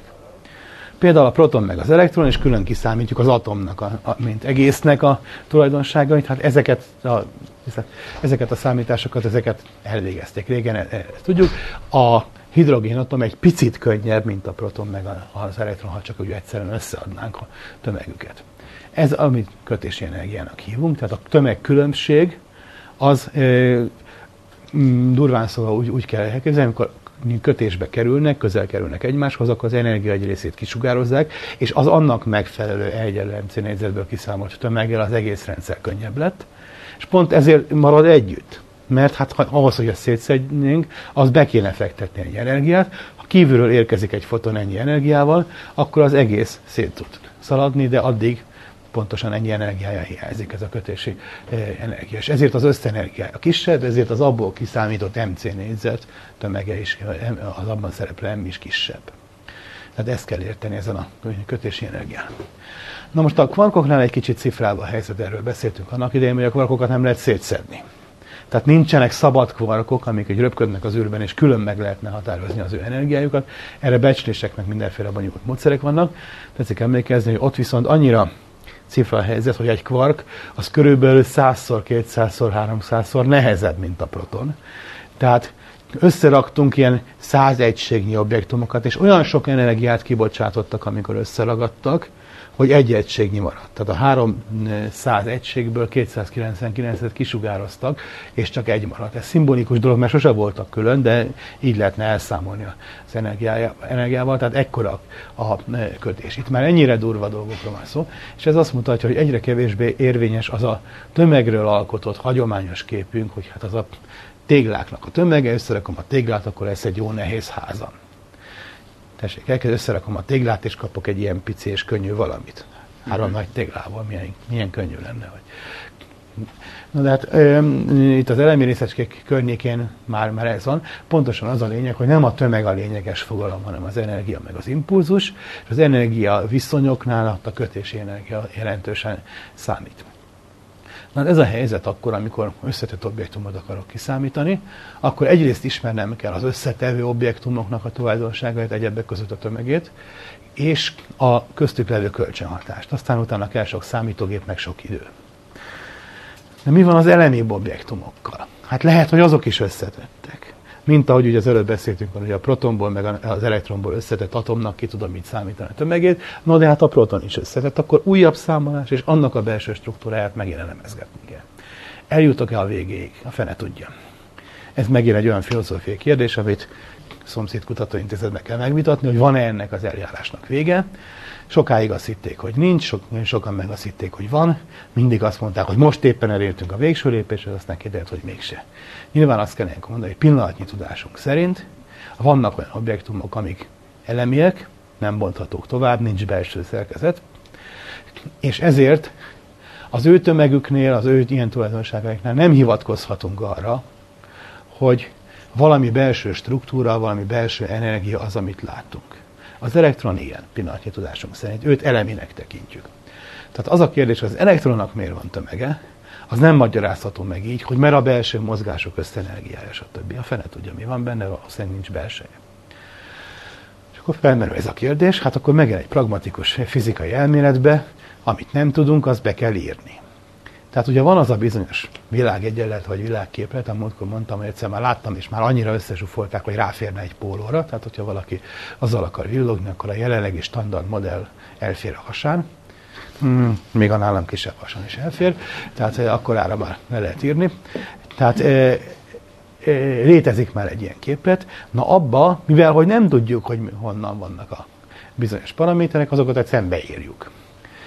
Az emberek azt szeretnék, hogy a majdani még tökéletesebb verziójában a világegyenletnek abban nem lesznek ilyen önkényes, ne legyenek ilyen önkényes paraméterek, hanem úgy magától értetődő legyen. Néhány alapvető szimmetria elv alapján sok-sok ügyeskedéssel, matematikai trükkel azt lehessen mondani, ez az egyetlen lehetséges képlet, amit az Úristen vagy a, a, a világegyenlet konstruktúr meg egyebek nekünk megengedtek, mert a szimmetria elvek alapján csak ezt lehet fölírni, kész, itt van, és tényleg ennek alapján lehet tudom írni a valóságot. Hát e felé a állapot felé közelítünk. Korábban, tessék megnézni a 19. században írt nagy tudományos könyveket, rengeteg állandóunk volt. De hát, hogyha a középiskolai függvénytáblázatot megnézzük és fölnyelazunk, annak a nagy része állandókkal van tele. Az alkohol forráspontja egy atmoszféra nyomása. A mm, víz viszkozitása 20 fokon, 30 fokon, stb. Ezeket mind megmérték, betették táblázatokba. A 19. századi német tudományosságnak a nagy eh, eredménye és olyan eredménye, amire büszke volt, az volt, hogy a marha nagy könyvsorozatokban az összes anyag, összes tulajdonságát szépen táblázatokba begyűjtötték. Ezek egymástól független adatok voltak kvantumelmélet azt a perspektívát adta nekünk, hogyha nagyon akarjuk ezeket mind meg lehet, le lehet vezetni atomfizikai konstansokból. Ha tudom az atomoknak néhány adatát, mennyi az elektron tömege, mennyi a töltése, mennyi a Planck állandó, stb. ilyeneket, és tudom a, a kötésükre vonatkozó szabályokat, egyenleteket, akkor elég sokáig járatva a számítógépet le tudom vezetni, hogy mennyi a zsír viszkozitása. A zsír az jó bonyolult anyag, bizonyára hatalmas zsírfizikai kutatóintézeteket kéne létrehozni, hogy ezeket a dolgokat kiszámolják. Hogyha elég fontos anyagról van szó, mint például a szilícium, amiből a, a Mm, csinálják a, a csipeket, hát arra létrehozták a megfelelő kutatóintézeteket, ahol rengeteg ember számolja mindenféle trükkös matematikai módszerekes nagy számítógépekkel ezeknek a tulajdonságait, és akkor az alapképletekből, a kvantumenikai alapegyenletekből le tudják vezetni a 16 szilíciumot tartalmazó kristálynak a tulajdonságait. Lehet, hogy most már a 25 szilíciumot is le tudják vezetni, és még határtalan a tér. Jó, tehát, hogy elvileg le tudjuk ezt a sok adatot vezetni alap, pillanatnyilag alapegyenletnek tekintett valamiben 18 önkényes paraméter van. Azért az kevesebb, mint az a több kötetnyi eh, adat, és elvileg abból a 18 paraméterből sok-sok számolással a körülöttünk levő anyagnak az összes tulajdonságát, az üvegtörés mutatóját, a víz forráspontját, mindent elvileg le tudnánk vezetni. Hát ugye ez egy távlati program, hát még az se jött ki, hogy mennyi a proton tömege. Nyilván még nagyon odébb van a víztörés mutató, hogy a fizikai konstásokba levezessük, de azért van, ami már kijött, azt már többször emlegettem, azt nagyon egyszerű számolásokkal lehet vezetni, hogy hány részecskéből áll egy csillag, ami azért egy elég 1057-en, eh, és ez kihozható atomfizikai konstansokból. Tehát ez nem magától a dolog. Elég bonyolultnak tűnő eh, adatokat is sikerült már így megmagyarázni a alapelvekre visszavezetve. Tehát ez a pillanatnyi tendencia, hogy, hogy így eh, visszavezessük. Ha lesz egy még alapvetőbb elméletünk, akkor ezek a 18 paraméternek már kevesebb része is elég lesz, vagy né- ezek közül néhányat a többiből le lehet vezetni, vagy találunk egy mélyebben fekvő paraméter halmazt, ami csak mondjuk 5 paraméterből áll, ezt a 18-at le tudjuk vezetni. Kérdés, hogy a legvégén mennyi lesz, és akkor erre szoktak fogadásokat kötni az ilyennel foglalkozó fizikusok, hogy, hogy ha eh, nulla lesz, akkor az az egyetlen lehetséges elmélet ha egy lesz, akkor ugye az, az olyan, mint az Úristennek egy ilyen hosszú skálája, akkor hmm, ez legyen a világ, és akkor így bököt. Ha kettő, akkor már egy ilyen táblán bök valahova. Na ide. Ha mínusz egy, akkor ciki, akkor már túlhatároztuk, akkor, akkor, akkor ellentmondás van az elméletből, akkor valahogy túlszaladtak itt azok, akik korlátozták a paraméterek számát. Volt már olyan elméletemből kijött ilyesmi, és akkor kicsit vissza kellett lépni. No de hát pillanatnyilag ott tartunk, hogy néhány alapvető objektumnak a tömegét azt úgy beteszik paraméterként ebben. Illetve, és akkor itt jön a, a, az a történet, amiről ma szeretném kifuttatni a dolgot, mi határozza meg a részecskék tömegét? Fogalmazok egy kicsit másképpen, mi változtatja meg a részecskék tömegét? Figyelem, ez nem az a szöveg, amit a relativitás elmében el szoktak mondani, hogy a, a gyorsuló részecskének nő a tömege, az félreértés. Nem nő a tömeg, az energiája nő. Tehát most nem arról az effektusról van szó. E, hanem azt a bizonyos nyugalmi tömeget, ami ott van. Ez az ábra, ez egy szabadon mozgó részecskére vonatkozik, röpül az űrben magába, van neki impulzusa, meg energiája, senkivel nem hat kölcsön és különböző megfigyelők megnézik más-más sebességekkel. Most mi van akkor, hogyha nem magába repül, hanem egy mezőben? Ugye mi az, hogy mező? Hát ugye az összes ilyen mezőgazdasági kifejezést felhasználjuk, tér, mező, most már van rét, meg kazal, meg bogja, meg ezek mind jól defi, e, is, kéve, ezek jól definiált matematikai fogalmak. E, e, szóval e, mi, mi az, hogy mező? Az az anyagnak egy fajtája folytonos elosztású anyag. Tessék az elektromágneses mezőre gondolni, mindenhol itt van, mi, hogy tudom megadni, a geometriai tér minden pontjában megmondom, hogy itt mennyi az elektromos meg a mágneses térerősség. Ugye már többször beszéltem róla, megint szeretném hangsúlyozni a tér szónak a többféle használatát. Magyarul szokták azt mondani, hogy elektromágneses tér. Tehát elektromos tér meg mágneses térerősség össze van keverve más nyelvekben erőteljesen megkülönböztetik a geometriai térnek és az abban levő anyagfajtának a nevét, ugye space a tér, és field a mező, németül Raum és Feld, oroszul prostranstvo és polje, stb. franciául valami champ és nem is tudom mi a másik, szóval ez persze, igen, oké, szóval ilyen, ilyen szavak vannak, magyarul is megvan erre, szóval tehát a geometriai térben ezek a mezők vannak, ami az anyagnak egy ilyen folytonos fajtája. Most egyik legegyszerűbb eset az, amikor ez a mező az nem változik, tehát statikus, megint arra kell gondolni, mint az elektrostatikus tér, itt van egy, egy töltés, e körül ott van, megint teret mondtam, bocsánat, ott van a körült az elektromos mezeje. És akkor ebben mozog egy részecske. Egy ilyen elektromos mezőt azt úgy tudom megadni, hogy egy adott pontban egy vektort kell megmondani. Merre, milyen ez a vektor? Lehet másfajta mezőket elképzelni, például képzeljük el itt a szobában a sűrűség mezőt, vagy a hőmérséklet mezőt. Itt, itt egy kicsit melegebb van, mint, eh, mint itt, tehát akkor ott, ott megint melegebb van. Tér minden pontjában megmondom, hogy ott mennyi a hőmérséklet amiket rajzolgatnak a meteorológusok, a izobárok, meg egyebek, meg izaurák, és ilyenek ott a térképeken. Eh, eh, meg kell adni az adott pontokban, hogy mik ezek az értékek, össze szokták kötni az egyforma órájú pontokat. Na és akkor a, ez, ez tehát egy, egy ilyen skalármező, tehát egy adatot tudok rendelni a, a tér egy pontjához, nem egy vektort. Kiderült, nem is olyan régen, 1950-ben és természetesen Budapesten kiderítették, hogy a skalármező a relativitás elméletben nagyon speciális szerepet játszik. Miért nem jöttek rá erre a nagy okosok? Einstein meg a többiek miért nem jöttek rá erre a relativitás elmélet kiépítése környékén? Van egy furcsa történeti vonatkozása ennek. Nagyon érdekes végig gondolni, a tudomány fejlődése az olykor történeti véletleneken múlik. Azon, hogy, hogy melyik tényt fedezik fel hamarabb, és melyiket később, ezen múlik az, hogy mit tekintünk természetesnek, mit tekintünk ugyanannak a dolognak a két állapotának, vagy két különbözőnek, meg hasonlók. Itt például az történt, hogy amikor a relativitás elméletet kiokoskodták, akkor hát mindenki ott berzenkedett. Mi az, hogy az ikrekkel ez történik, a méterrudak, meg az órák össze-vissza, hát hogy a fenében lehet ezt. Nézzük meg, hogy tényleg így van-e, hát mit kell csinálni, kísérleteket kell végezni. Hogy lehet kísérleteket végezni? Gyorsítsunk fel objektumokat a fénysebesség közelébe. Technikai okból űrhajókat még nem tudunk a fénysebesség közelébe gyorsítani, gyorsítsunk részecskéket. Hogy lehet? részecske gyorsítókkal. Az hogy működik? Elektromos és mágneses mezőbe helyezünk részecskéket, aztán NASA hadd szaladjon. Elkezdték a 20-as, 30-as években építeni az első ilyeneket, és most már ott tartunk, hogy hatalmas sok kilométer átmérőek, legközelebbiek már nem fognak elférni a Földön. Ezek mind úgy működnek, hogy elektromos mezővel gyorsítják az elektromos töltésű részecskéket.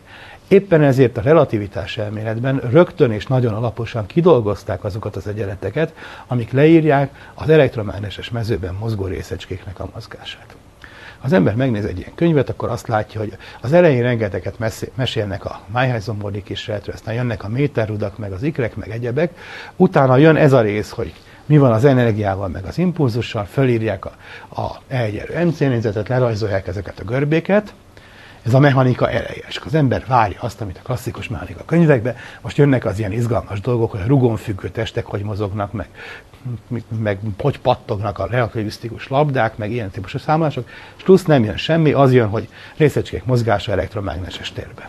És akkor hogy kell gyorsítani, hogy a hosszába, a keresztbe, ha egy mágneses tér jobbról egy, egy, egy, egy elektromos függőlegesen, akkor hogy kanyarodnék, hogy mozognak a részecskék. Ez kellett a gyorsítókhoz. Ezeket a részeket nagyon alaposan kidolgozták, és mondom, működik, és hát a gyorsítók azok működnek. Viszont ezeknek a mozgásoknak van egy csomó speciális tulajdonsága, és úgy gondolták, hogy ez a relativisztikus mechanika.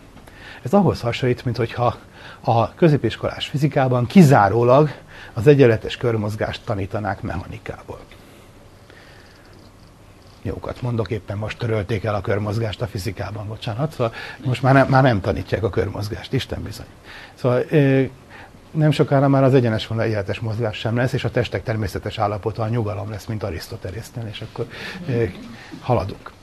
Na, lényeg az, hogy képzeljék el, hogy csak ez lenne a mechanikai mozgás. És ennek, ennek mindenféle érdekes tulajdonságai vannak, például a gyorsulás meg a sebesség merőleges egymásra bevernék az ember fejébe, hogy a mechanika egyik alaptörvénye az, hogy a gyorsulás meg a sebesség merőleges egymásra. És a sebesség abszolút értéke állandó. Hogy megy körbe, a részecske a körpályára, akkor állandó. Ez igaz. De egy kicsit más mozgásnál, például elliptikus pályán mozgó bolygónál, mert ezek mind nem igazak. A gyorsulás nem merőleges a sebességre, a sebesség nem állandó. Azt is ki lehet számítani.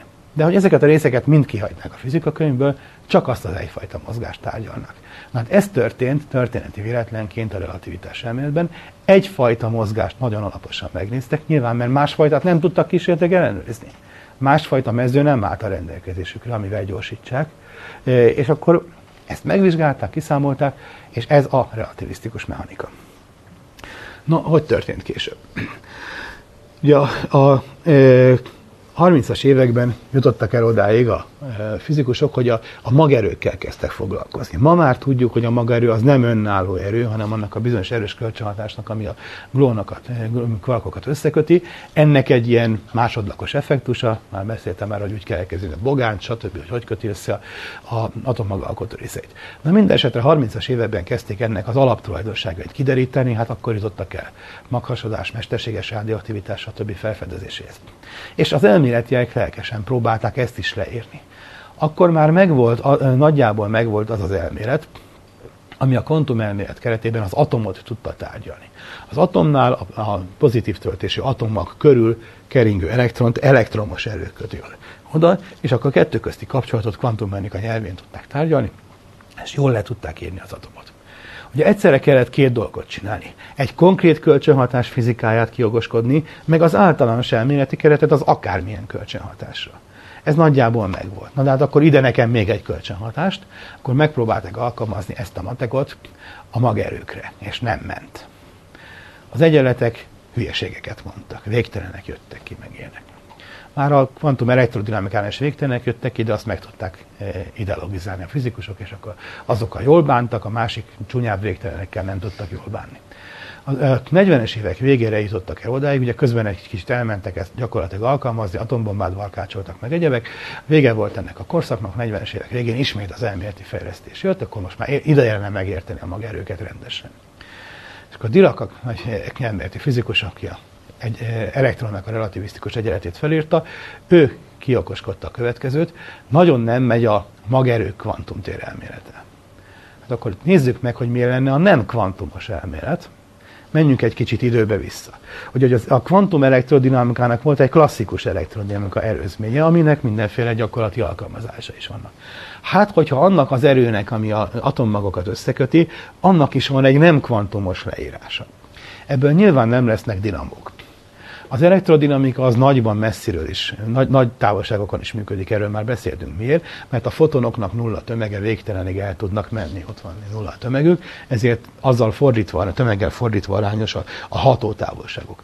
A, ö, gyenge kölcsönhatásnak a közvetítő részecskének nagy a tömege, ott akkor kicsi a hatótávolság. A magerőknél más azok, ott a, a glónok eh, be vannak zárva a protonokba, tehát csak akkor hatnak kölcsön, hogyha éppen közel vannak egymáshoz, és úgy átszimatolnak egymásba eh, az objektumok. Lényeg az, hogy ez kis hatótávolságú, tehát ennek ebből biztos nem lesz ekkora nagy gép, ami, ami a közvetlenül hasznosítja a, a magerőknek a klasszikus verzióját, mert nincs nekik gyakorlatilag ilyen. De azért matematikailag el tudjuk írni. Próbáljuk meg ezt megcsinálni, nézzük meg, hogy, hogy mi a helyzet. Utána próbáljuk megkvantálni, alkalmazni rájuk a kvantumelméletnek a matematikáját, és megnézzük, hogy hol bukkannak fel azok a hibák, ami miatt brute force nem lehet rögtön neki menni a kvantumelméletbe. Ez egy jó kis program, megpróbálták fölírni a nem kvantumos magerőelméletet akkor néhányan rá, rájöttek arra, hogy bocsánat, de azért relativisztikusan legyünk pontosak. A kvantumhatásokat hanyagoljuk el, de az ilyen erők hatására biztos gyorsan mozognak a részecskék, tehát írjuk le ezt rendesen relativisztikusan. Vegyük elő a relativitás elmélet megfelelő fejezeteit, hogy hogy is kell nem elektromos mezőben mozgó részecskék egyenleteit fölírni. Nincsenek a könyvekben ilyen fejezetek. Einstein és a többiek elfelejtették megírni a relativisztikus mechanikának ezt a fejezeteit. Mit csinál a jó tudós ilyenkor? Nekül és kitalálja. Novobászki Károly Budapesten, eh, Pázmány Péter Tudományi Egyetem, vagy akkor már Ötvös Tudományi Egyetemnek a professzora neki állt, és tanítványaival megcsinálta. 1950 és 55 között. Nagyon szép, korrekt elmélet. Senki nem tud róla semmit a világon. Vasfüggöny volt, nem terjedt el. Itt Pesten tudtak róla, volt egy Leningrádi társaság, akik hasonlókkal foglalkoztak, meg volt egy krakói, egymásra hivatkoztak, orosz és német nyelvű közleményekben, amik itt ilyen belső folyamatokban jelentek meg.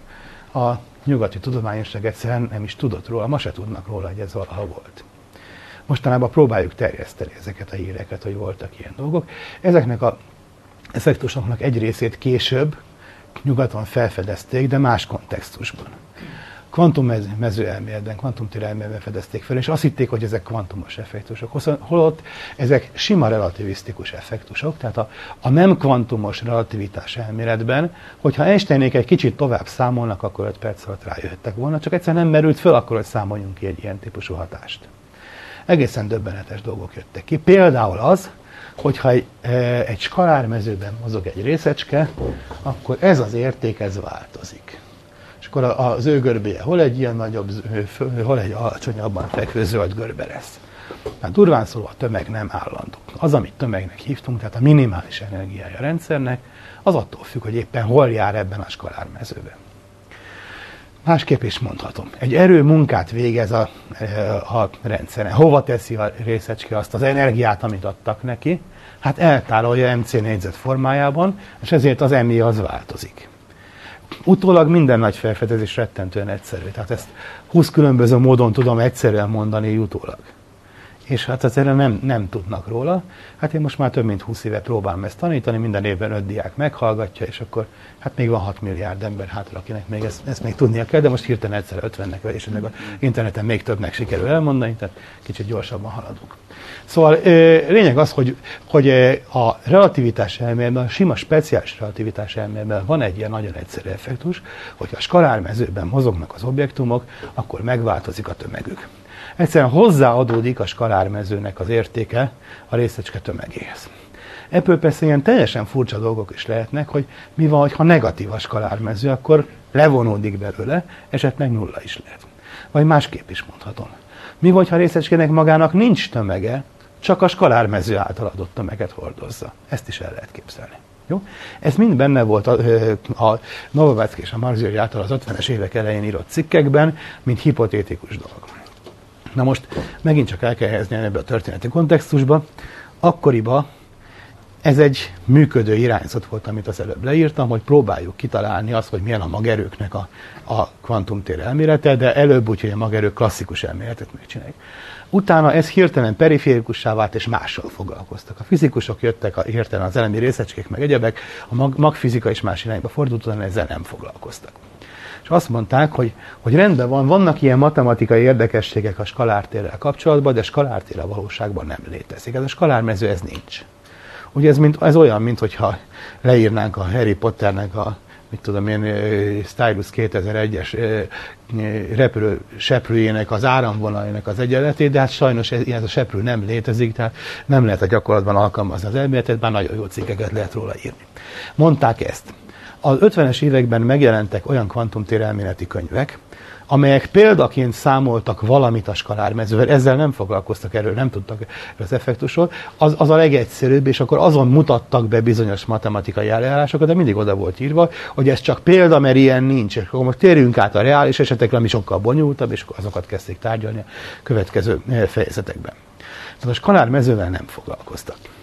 Egészen addig, amíg a 70-es évek elején meg nem született az a bizonyos elmélet, amit már sokat emlekedtem, a részecske fizika standard modellje.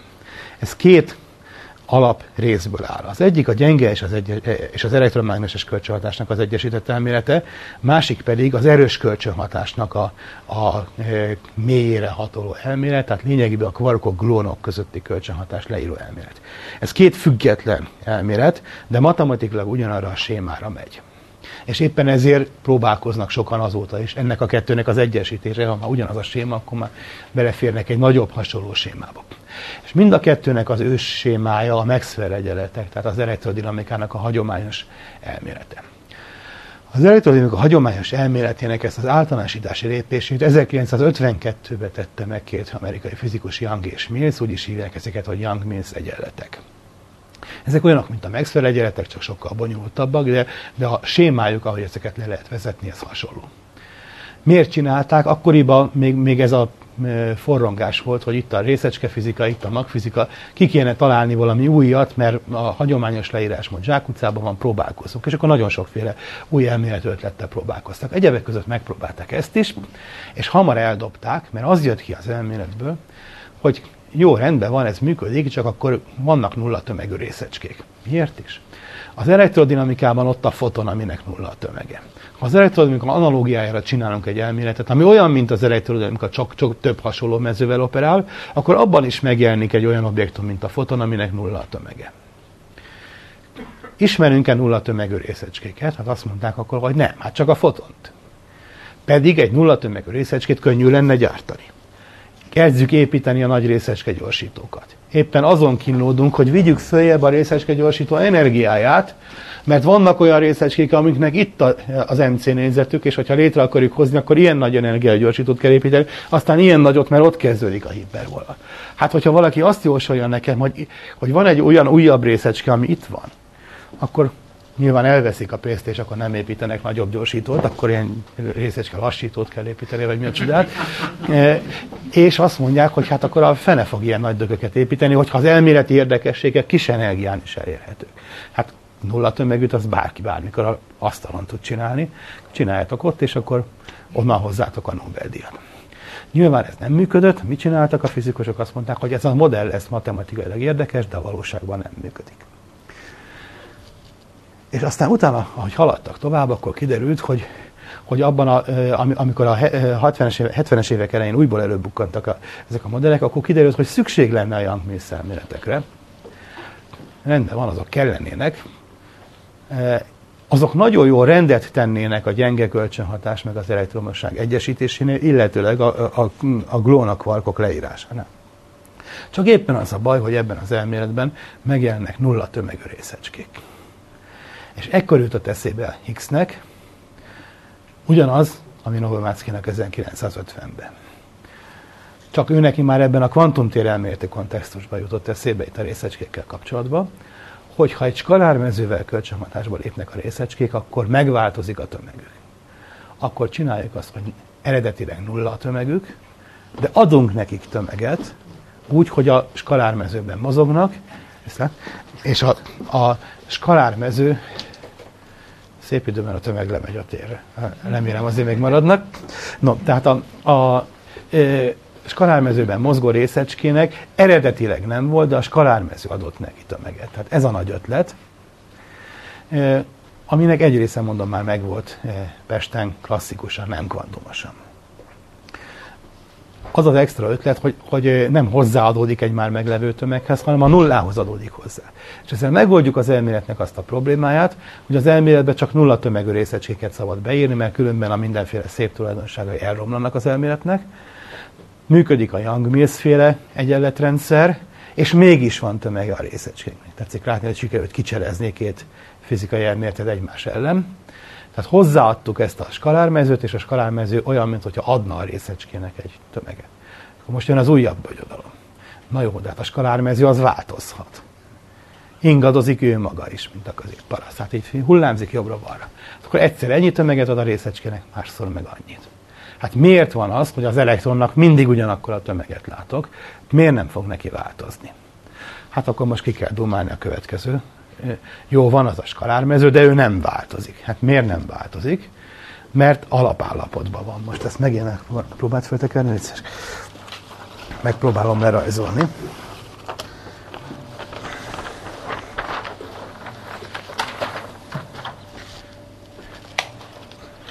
Tessék ezt az ábrát megnézni.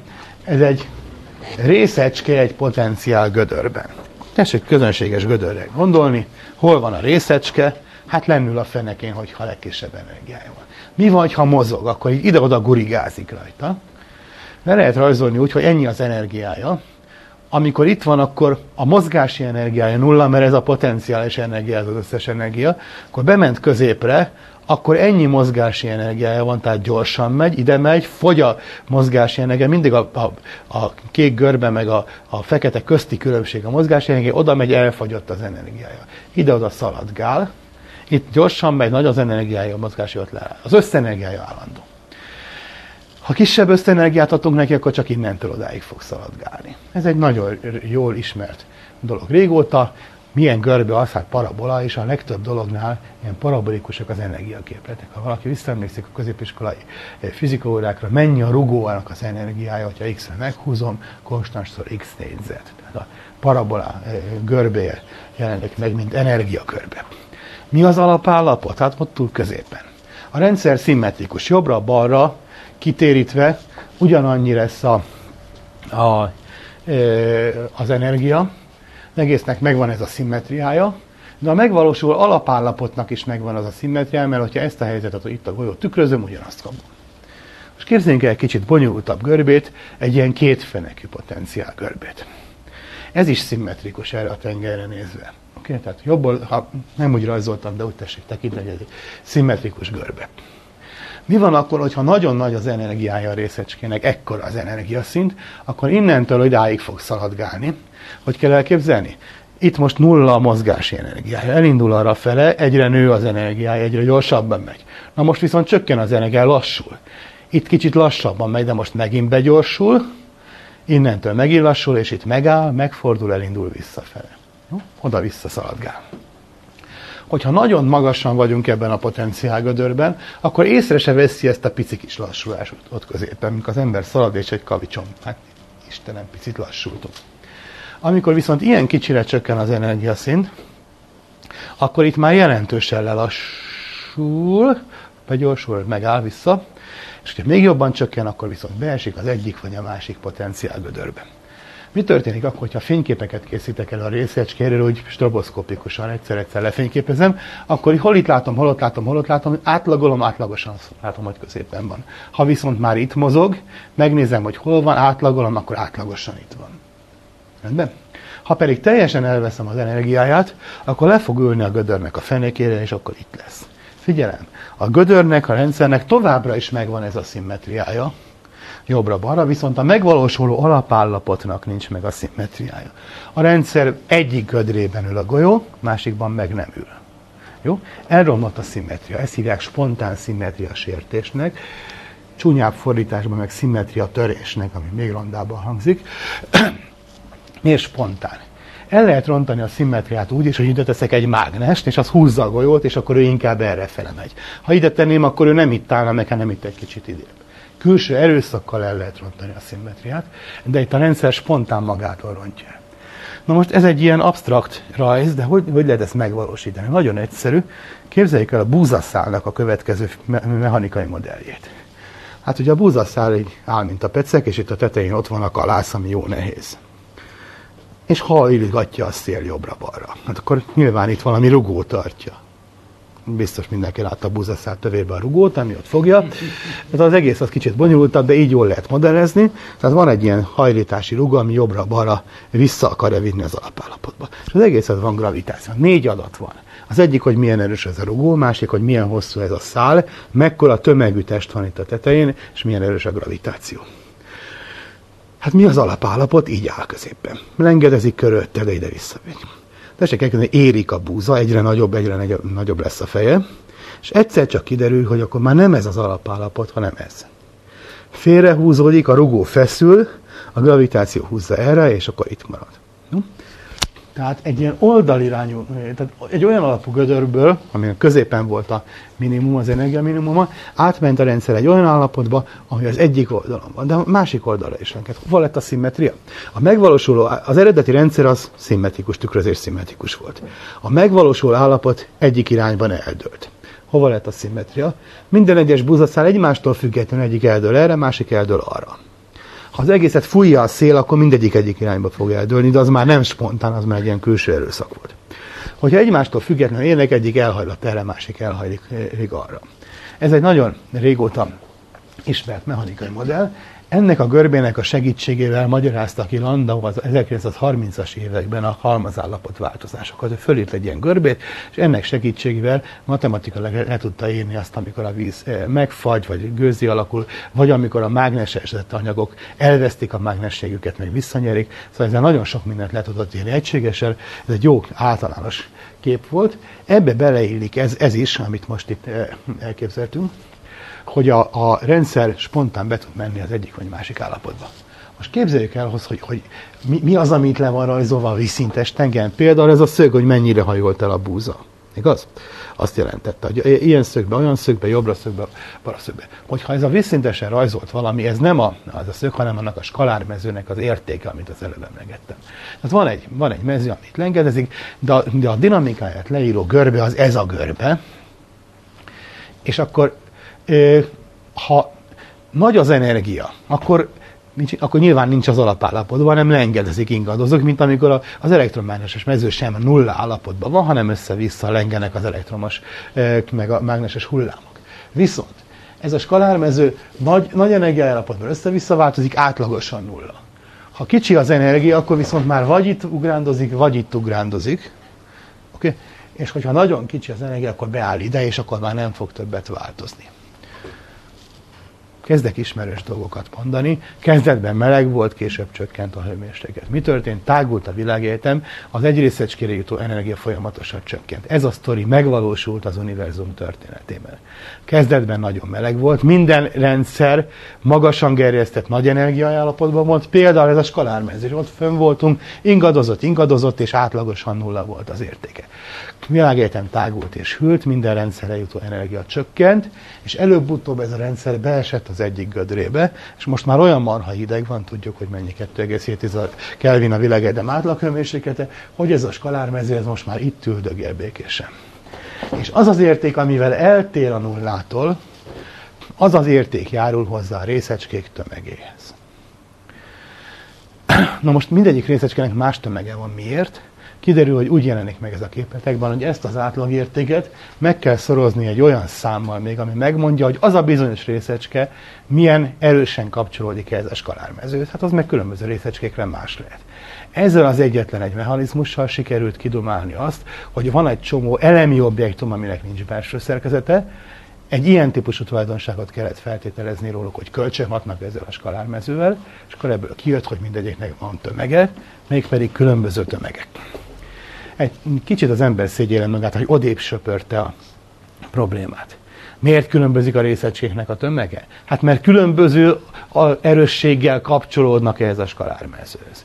Kiderült, hogy ez matematikailag sokkal jobban kezelhető paraméter az egyenletekben, mint hogyha a tömeget írtam volna rögtön bele. Tehát akkor egy csomó olyan ember, aki tényleges számításokkal foglalkozik, akkor megkönnyebből, és akkor hú, ezt már ki lehet számítani. És tényleg ezt ki lehet számítani. Néhány éve adták ki a Nobel-díjat egy, akkor még, amikor csinálta a számolásokat fiatalembernek, most már nem olyan fiatalember, úgy hívták, hogy Toft, T. Vesző Hoft, holland, holland, és ezért ilyen hülyén írják a nevét.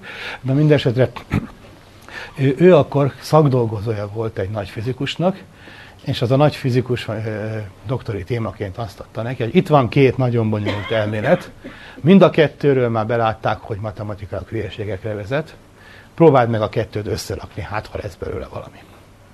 Ugye normális egyetemistánként visszaadja, hogy ne szívassanak már vele, hát ez lelkes fiatal ember volt és kiszámolta, és kiderült, hogy a két elméletben fellépő hülyeségek végtelenre kiejtik egymást.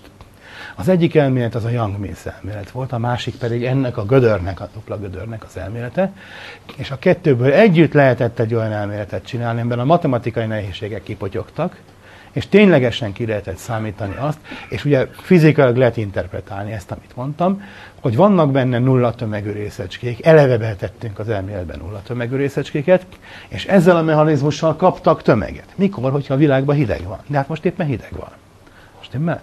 A nagybum környéken nem így viselkedett ez az egész jelenségkör, de most lehűlt a világ, és akkor olyan, mintha azoknak a részegységnek, amiknek elméletileg nincs tömege, most lenne. Eredetileg azokat a Young-Mills részecskéket magyarázták így ki. Mik ezek? Hát azok, amik a gyenge kölcsönhatásban megjelentek, tetszik emlékezni a W meg a Z bozonokra, az egyiket kékkel, a másikat zölddel jelöltem a Nodacummal.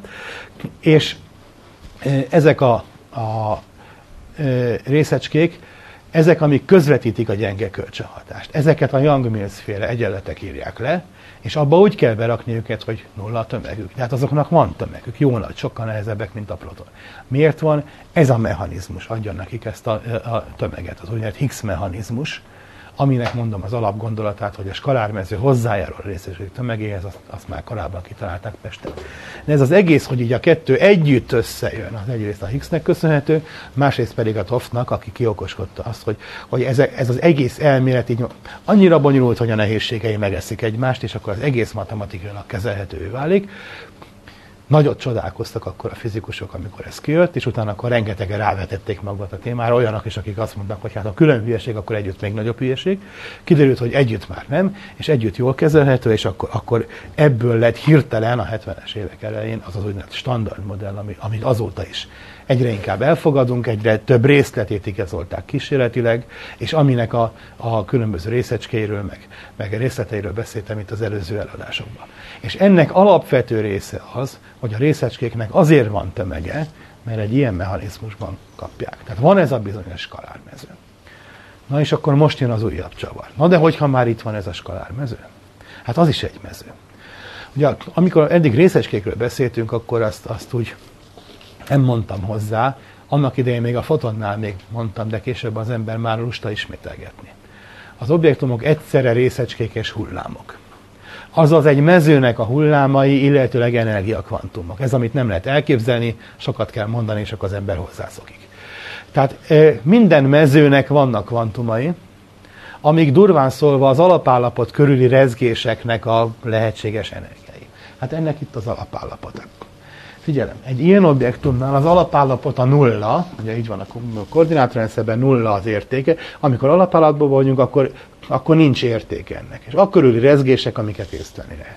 Itt viszont ennek egy ilyen gödörnél kétféle effektus van. Egyik az, hogy nem nulla az alapállapot, tehát ez az érték, ez mérhető, ez járul hozzá a részecskék tömegéhez. Másrészt e körül az állapot körül rezeket a részecske, és durván szóval annak a rezgésnek a frekvenciája is megmérhető. Az derül ki, hogy annak a rezgésnek a frekvenciájával arányos magának ennek az objektumnak a tömege.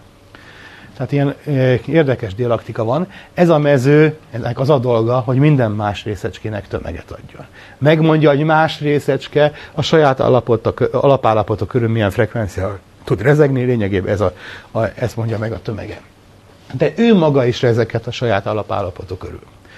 Most ilyen görbét sokfélét tudunk rajzolni. Tessék elképzelni, hogy például olyan görbét rajzolok, ami itt nagyon keskeny, és akkor valahogy így néz ki. Tehát itt keskeny, és így, így lehet úgy is, hogy laposabb.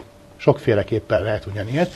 Két független paraméter az, hogy milyen messze van ez a, az érték, és az, hogy itt mennyire keskeny ez a görbe. Kiderült, hogy az egyik érték az, amiben már megállapodtunk, hogy mit adunk a részecskéknek tömeget, és attól független adat az, hogy, hogy itt, itt mennyire kunkorodik a parabola. Az, hogy mennyire kunkorodik, azon múlik az, hogy mennyi a, a, ennek a részecskének a tömege. Tehát mindig kérdezik, hogy ez a Higgs mező, ez megvan vagy nincs meg. Létezik-e a Higgs részecske? Ennek az elméletnek számos következményét már kimérték. Mindenki biztos benne, hogy azért van a részecskéknek tömege, mert így kapták, a, ez a standard modell annyira szép és annyira sokféle egymástól különböző elágazó következtetéseit kísérletileg igazolták a részecske gyorsítókba, hogy mindenki biztos benne, hogy helyes. Nyilván lehet tovább fejleszteni, de amit mondott, az nem hülyeség, csak legfeljebb majd még általánosabban fogjuk értelmezni. Tehát ezért van a részecskének tömege, tehát a Higgs mező az létezik. De ha őt megrezgetem, akkor az mekkora frekvenciával fog rezegni, tehát az ő részecskének mennyi a tömege, azt eddig még nem tudtuk. És ezt keresik most már mióta az egészet feltételezték, tehát a 70-es évek eleje óta, azóta próbálkoznak azzal, hogy akkor most derítsük ki, hogy na ő mennyi. Ez egy független paraméter. Tehát nyilván itt érvényes az a Kovács effektus, amit néhány héttel ezelőtt elmeséltem. Mindenki azt jósolja, hogy persze, persze ez van, és a következő részecske gyorsító generáció már meg fogja mérni. Most biztos menne mindenki, hogy az idén nyáron bekapcsolódó részecske gyorsító, az már ki tudja mérni ezt, meg fogja találni ezt a részecskét. Miért annyira biztosak? Mert most már vannak olyan elméleti becslések, hogy nem csak alsó határ, hogy az eddigi elért energiákon nincs, rendben van. De már van felső becslés is. Hogy ha viszont ennél nagyobb lenne az ő tömege, akkor mindenféle másodottal ellentmondásba kerülnék. Sikerült beszorítani egy ilyen intervallumba. Ennél már nagyobb, annál kisebb, eh, vagy ennél nagyobb nem lehet, ennél kisebb nem lehet, valahol itt kell lenni. És ezt az energiatartományt el fogja érni az LHC, tehát az idén bekapcsolandó gyorsító. Tehát ha, hogy kell mondani, ez egy kísérleti teológia. Ha van Isten, akkor föl fogják idén fedezni a, a, ezt a részecskét, tehát mindjárt néhány hónapon belül meglátjuk, hogy van-e Isten. Tehát ez ilyen értelemben akkor lehet rá fogadásokat kötni. Hogyha nem fogják felfedezni, akkor nyilván óriási pesgés indul meg, és sokan már hegyezik a ceruzát, vagy már előkészítették azt a cikket, hogy ők megmondták, hogy nincs ez a részecske hogy, hogy kell ezt időzíteni. Amikor az első kísérletek már megvannak, de kiderült, hogy már meg kellett volna lenni, de nincs meg, akkor gyorsan publikálni kell a cikket, hogy mint három hónappal ezelőtt megírtam, csak elfelejtettem leadni. Tehát én már előre megmondtam. Ha most leadnák, mire megjelenik, felfedezik a részecskét, az nagyon ciki lenne. Jó? Szóval e, nyilván sok embernek vannak érvei arról, hogy miért nincs ez a részecske, és hogyha meg meg lesz, akkor meg sokan azt mondják, hogy mennyire megmondták. Tehát most, most e, nagy a feszült várakozása elméletiek körébe is, hát a kísérletek meg csiszolják a berendezést. A néhány hónapon belül bekapcsolják, és nagy valószínűséggel meg fogják találni. Ez az az utolsó részecske, ami hiányzik a standard modellből. Föltekeltem, akkor keressük meg ezt meg a folytatásában, ahol a, az előbb ez nyitva volt. Nem tudom. Azt hiszem, igen, nem volt az olyan öreg. Nyilván nem az elméleti embernek adják a Nobel-díjat. Igen, akkor... Jó. Uff. Ő Higgs benne? Na. Igen. Hát na ne. No, tehát itt volt az, amit már többször fölirogattam, a, a standard modellnek a részecske generációi. Tehát ezek azok, amikről beszéltünk, hogy a, az úgynevezett építőkör részecskék, vannak a leptonok, vannak a kvarkok, kvarkokból három szín, ebből van három generáció, és emellett még volt az a négy közvetítő részecske, a foton, a W és a Z részecske, valamint a, a glónok. Na ez ami a standard modellnek az állatkertje, és mindezek mellett ott van, amit nem lehet berajzolni a táblázatba, tehát kívülállóként ott áll még mellett ez a Higgs mező, és a Higgs mezőnek magának a részecskéje, és ez így együtt alkotja a standard modellt. A Higgs mezőnek láthatóan olyan speciális szerepe van, hogy mindezeknek azért van tömege, és a, a közvetítőknél, amik nincsenek ideírva, azok közül is a W-nek meg az ének azért van tömege, mert kölcsönhat ezzel a skalármezővel. És akkor a skalármező adott neki tömeget, és plusz még az ő részecskéje is létezik. Hogyha ezt így most megtalálják, akkor lezáródik a, a standard modellnek a felépítése, a kísérleti ellenőrzése, akkor megvan minden részecske, ami benne van, Természetesen nincs kész a modell, mert ugye ez az a standard modell, amit az elején mondtam, hogy hát ebből például le kéne vezetni azt, hogy mennyi a proton tömege, vagy mennyi az üvegtörés mutatója, stb. Szóval egy csomó ilyen dolgot elvileg ebből ki kéne hozni, mennyi az ember életkora. Na, szóval elvileg az összetett objektumoknak a tulajdonságait is ki lehet hozni. Majd az utolsó eh, előadáson lesz arról szó, hogy természetesen próbálkoznak a standard modellen túlra menni, korábban már egyszer-kétszer említettem, hogy bizonyos megfigyelések arra mutatnak, hogy ez még nem a végső szó, tehát például a neutrinoknak az átalakulása, ami a különböző generációk közötti kapcsolatot mutatja, az egy olyan információ, ami nincs benne a standard modellben, de van rá kísérleti bizonyíték, tehát tovább kell menni és tovább bővíteni az elméleti keretet. De mindesetre ez egy nagyon szép és nagyon erőteljes lépés lesz, amikor kerek lesz ez az elmélet. Ahhoz hasonlít egy kicsit, mint amikor Maxwell egyesítette az elektromosságtant és a, a mágnességet, és bónuszként megkapta az optikát is, mert abból kijött, hogy az elektromosság mágnesség egyesített elméletében vannak hullámok, amik olyan sebességgel terjednek, és egyre inkább rájöttek, hogy hát ez azonos a fényjel, aminek máshonnan már tudjuk a tulajdonságait, hogy lehetett még ezt ellenőrizni. Hát csináljunk mesterségesen olyan hullámokat, amik olyanok, mint a fény, csak, nem, csak például nem akkor a frekvenciájuk, és akkor vettek ilyen nagy vasdarabokat, amikben e, áramokat folyattak, és akkor a labor másik oldalán azt mondta, hogy kat, tehát felfedezték az elektromágneses mágneses hullámokat, az elméletnek a megjósolt következményét. Jó? Tehát ilyen értelemben ez, ez a, most a záróköve lesz a standard modellnek a felépítésének, hogy meg fogják találni ezt a hiányzó objektumot, és ezzel visszamenőleg azt is igazolják, hogy nem csak a részecskére létezik, hanem maga a Higgs mező is létezik, és a Higgs mezőnek ez a másik tulajdonsága, amit eddig is felhasználtunk és hittünk benne, hogy ő adja a részecskéknek a tömegét, az egy jó kis tulajdonság, és az, az, az, az is igaz, tehát az egész elmélet konzisztens és jól működik. Na és akkor most jön az egészben még egy csavar. E, ugye mikor, mikor született a standard modell? 73-ban. Akkor már a nagy bummot is eléggé komolyan vették, tessék emlékezni, 64-ben fedezték fel a, a háttérsugárzást. 73-ban jelent meg Weinbergnek az a könyve, az első három perc, amiben ott volt a fülszövegbe, hogy most már a nagy bummot éppen olyan tudományos ténynek kell tekinteni, mint a bolygóknak a Kopernikuszi rendszerét. Ha valaki nem hisz benne a bolygórendszerben, hát az menjen a sóhivatalban, ne tekintse magát tudományos embernek, ugyanígy a nagybombot is komolyan kell venni. Amikor a 73-ban a részecske fizikai standard modell is kialakult, akkor a következő években elkezdték igazolni. Rögtön 73-ban már az egyik következményét kimutatták, arról már beszéltem annak idején, hogy semleges gyenge áramot, tehát a Z részecske által közvetített kölcsönhatást kimutatták. Magát a V meg a Z részecskét 83-ban találták meg, tehát jöttek be sorba a modellnek az előrejelzései. És ekkor volt az, hogy két amerikai eh, fizikus, Gut és Steinhardt, eh, zseniális módon arra gondolt, hogy na jó, hogyha ez a dolog létezik, speciál létezik ez a skalármező, ez a Higgs mező, hát akkor ennek biztos van valami kozmológiai következménye is. Ugye eddig e, már sokat beszéltünk arról, hogy ezek a részecskék, ezek a mindenféle objektumok, meg ezeknek a kötött állapotai, ezek annak idején ott voltak abban a forró tűzlabdában, mert a fotonok tudnak mindenféle részecskét kelteni, az összes elemi részecskét, meg az antirészecskét, meg a mindenféle kombinációit. No de van ez a, ez a e, furcsa dolog, ez a e, Higgs mező is, ami Nyilván ő is ott volt a tűzlabdában, de őnek ez a másik tulajdonsága, hogy a, a, a, a értéke az nem nulla, az is megjelenhet-e kozmológiai szinten? Ezt kérdezték. Tehát egyszerűen azt kell csinálni, hogy elő kell venni az általános relativitás elmennek az Einstein egyenleteit, amiről az elején beszéltem, és amik mit mondanak, hogy nézzük meg a a, azt a bizonyos mennyiséget, ugye mondtam, hogy energiatenzort, amiben össze kell gyűjteni az adott anyagfajtának az energiáját, az energia áramát, a, a nyomását, stb. Ezeket szépen be kell rakni az Einstein-féle egyenletekbe, és akkor megmondják, hogy hogy görbíti ez a teret.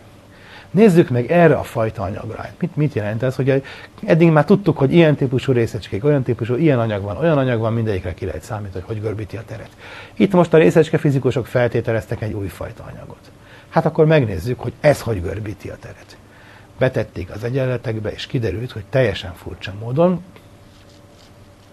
nincs itt semmiféle eh, parahívő meg egyebek, akkor megsugom, antigravitációsan görbíti a teret. Eh, tehát Parahívő nincsen. Azt mondtam. Igen. Hé, mi van? Nincs ott. Jó, jó. Na, tehát, e, mert közben ott elkezdődött a súgdolózsát, tehát lehet, hogy mégis van itt. Jó. Szóval e, antigravitációsan működik, azaz lehetett olyan megoldásait kapni az Einstein egyenleteknek, hogyha ilyen mező van benne, akkor egyszerűen taszítják egymást az objektumok tisztán gravitációsan ami ugye elég ciki. Én annak idején vizsgáztam abból, hogy Einstein bebizonyította, hogy nincs antigravitáció. Utólag az ember azt mondja, hogy hát hogy lehetett ilyen maraságot beszélni. Nyilván nem maraságot beszéltek, hanem voltak bizonyos előfeltevések arra, hogy az a bizonyos dolog, amit a gravitáció forrásaként, az anyag tulajdonságainak az összegezéseként az ember beír az egyenletekbe, annak az mi. És amiket akkor ismertek, azoknál az anyagoknál mindig pozitív gravitáció vonzás jött ki. Kiderült, hogy ez a fajta, ez az egyetlen olyan speciális fajta dolog, ez a skalármező, ami éppen ellentétes előjele jelenik meg ott az egyenletekben. És akkor hát, ha valaki korábban ilyen számításokat végzett, előfordulhat. Azt mondta, hogy Istenem, hát tudjuk, hogy benne van a tankönyvekben, hogy ez a mező, ez a valóságban nem létezik.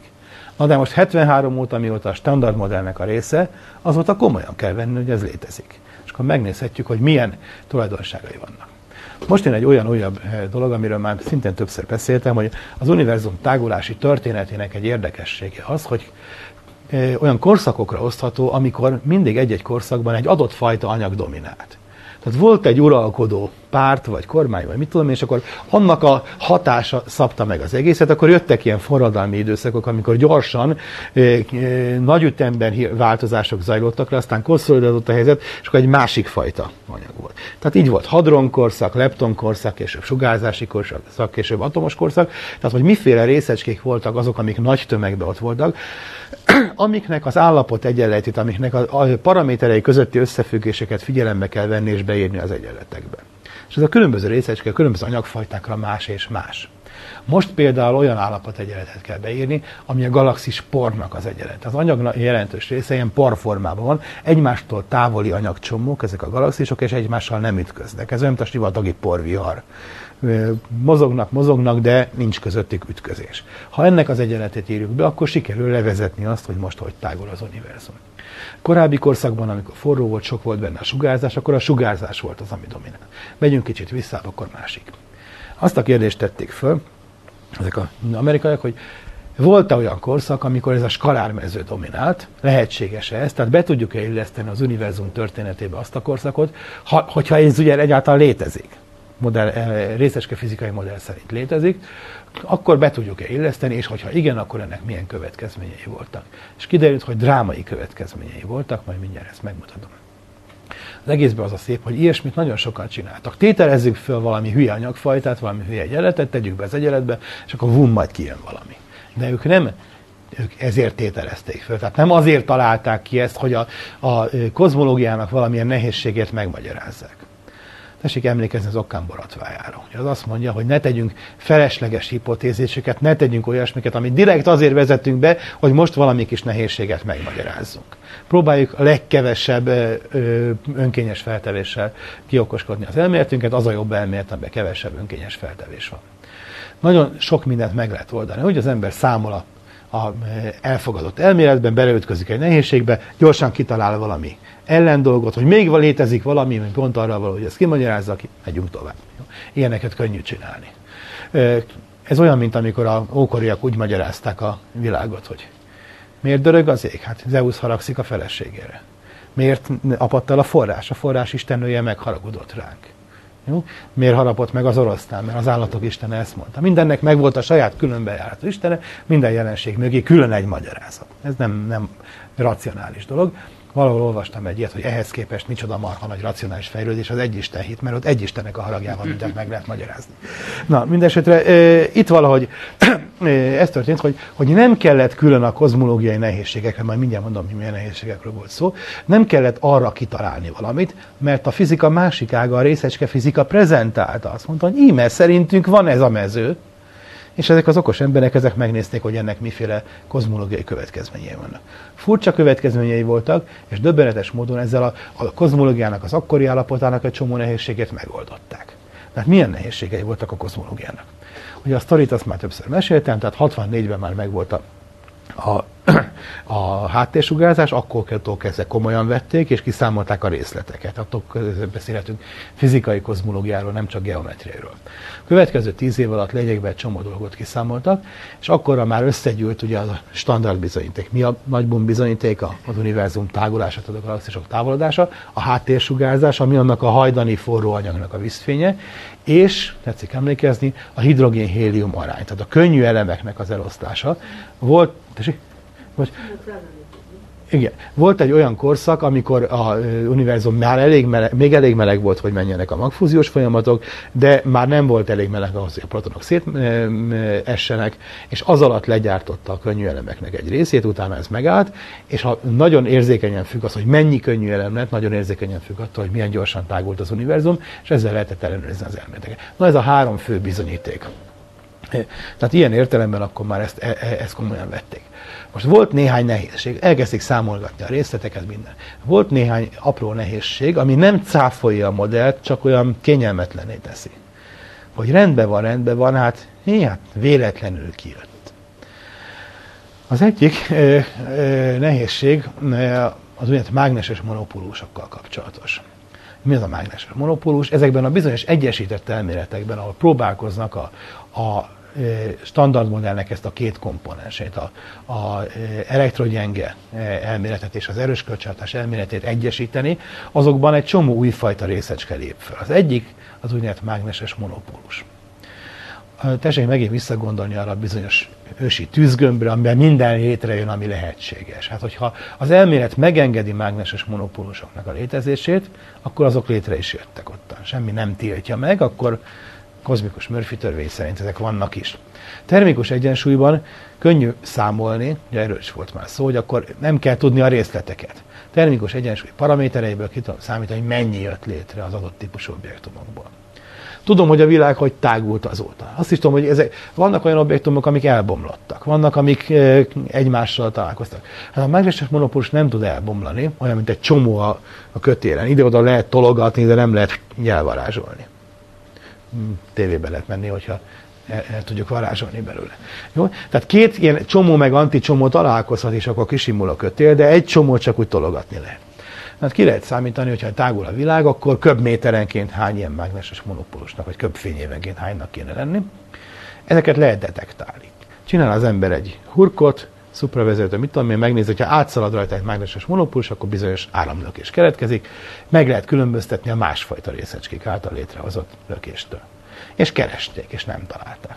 És az jött ki, hogy akkor valami nagyon nem stimmel ebben a modellben, mert a standard modellből kiszámoltuk, hogy mennyinek kéne lenni, abból azt is ki lehet számolni, hogy ha egy évig kihagyom a detektort, akkor mit tudom, 8 beütést kéne észlelni, és egyet se észleltem. Már gyanús. Ez az egyik nehézség. A másik nehézség az volt, tessék visszaemlékezni azokra a Friedman görbékre, vannak olyanok, amik egy visszapottyannak, vannak, amik elmennek a végtelenségig. És sokáig nem tudták eldönteni, hogy melyiken vagyunk. Most meséltem már, hogy néhány éve derült ki, hogy pont rajta vagyunk azon az elválasztó görbén, ami a visszapottyanó, még az elröppennek éppen elválasztja. Azt, hogy ehhez közel vagyunk, azt már régen is tudták. Miért? Mert pont azért, mert nem tudtuk eldönteni, hogy a visszaeső vagy a elrepenő ágon legyünk. Hogyha nagyon messze lennénk a, az elválasztó görbétől, valamelyik gyorsan visszaeső, azt már korábban észrevették volna. A mérési bizonytalanság azt mondtam, hogy valahol itt, de mindegyik visszaeső görbe. Ha meg itt lennénk, akkor mindegyik a végtelenségig röpülő görbe, és hogy melyiken, azt majd megmérjük. Hát pont itt ennek a környékén vagyunk, és a, a megengedett tartományba beleestek a visszaeső, meg az elreppenő görbék is. Ezt úgy szokták fogalmazni, hogy simasági probléma, ami teljesen rossz fordítás. Síkságinak kéne fordítani, az meg nagyon mást jelent. Azt kérdezi, hogy miért ennyire sík a világegyetem?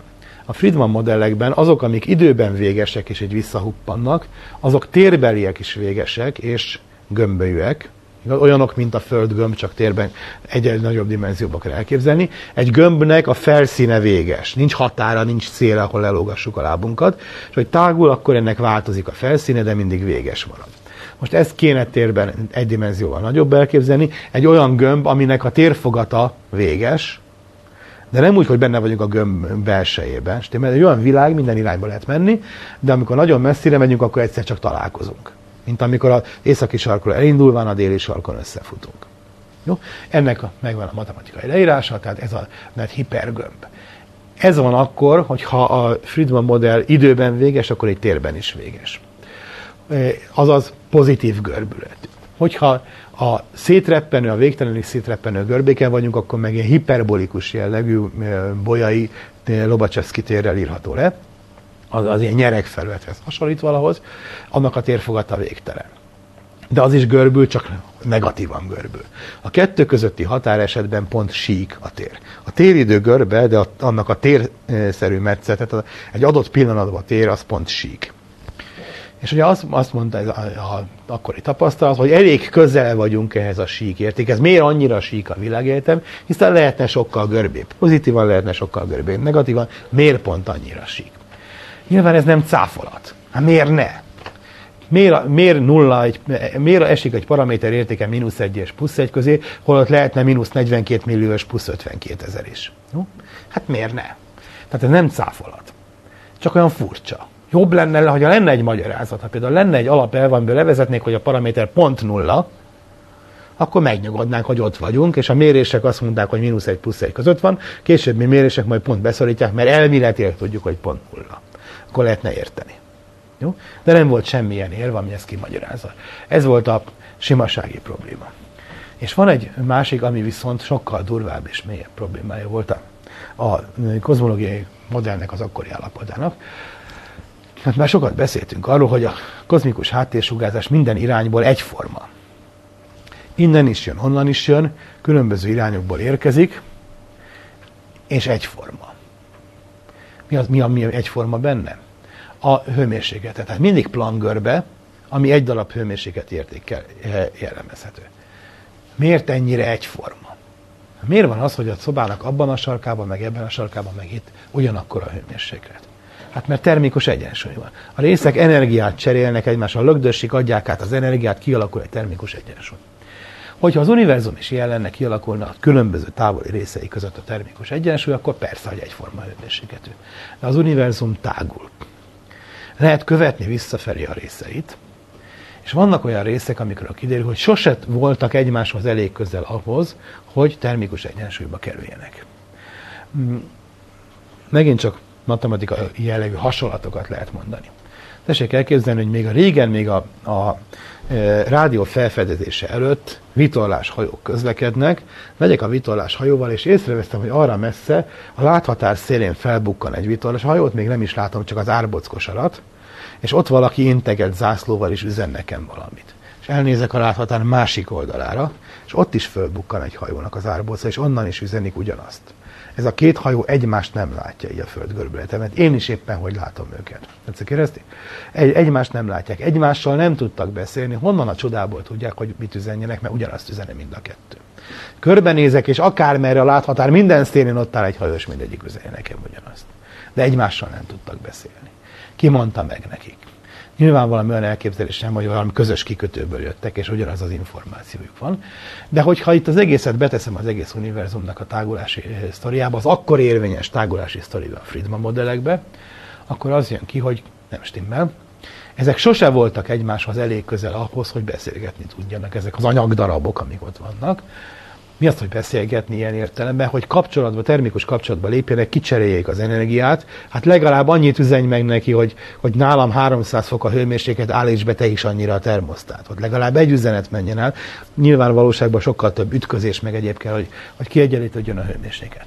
És ennek ellenére azt látom, hogy akármerre nézek az univerzumban, mindenhol egyforma sugárzás jön ki. Ez a horizont probléma. Túl vannak egymás horizontján, mégis egyformák. Miért üzenik nekem ugyanazt mindegyik a 2,7 Kelvin információt borzézja nekem?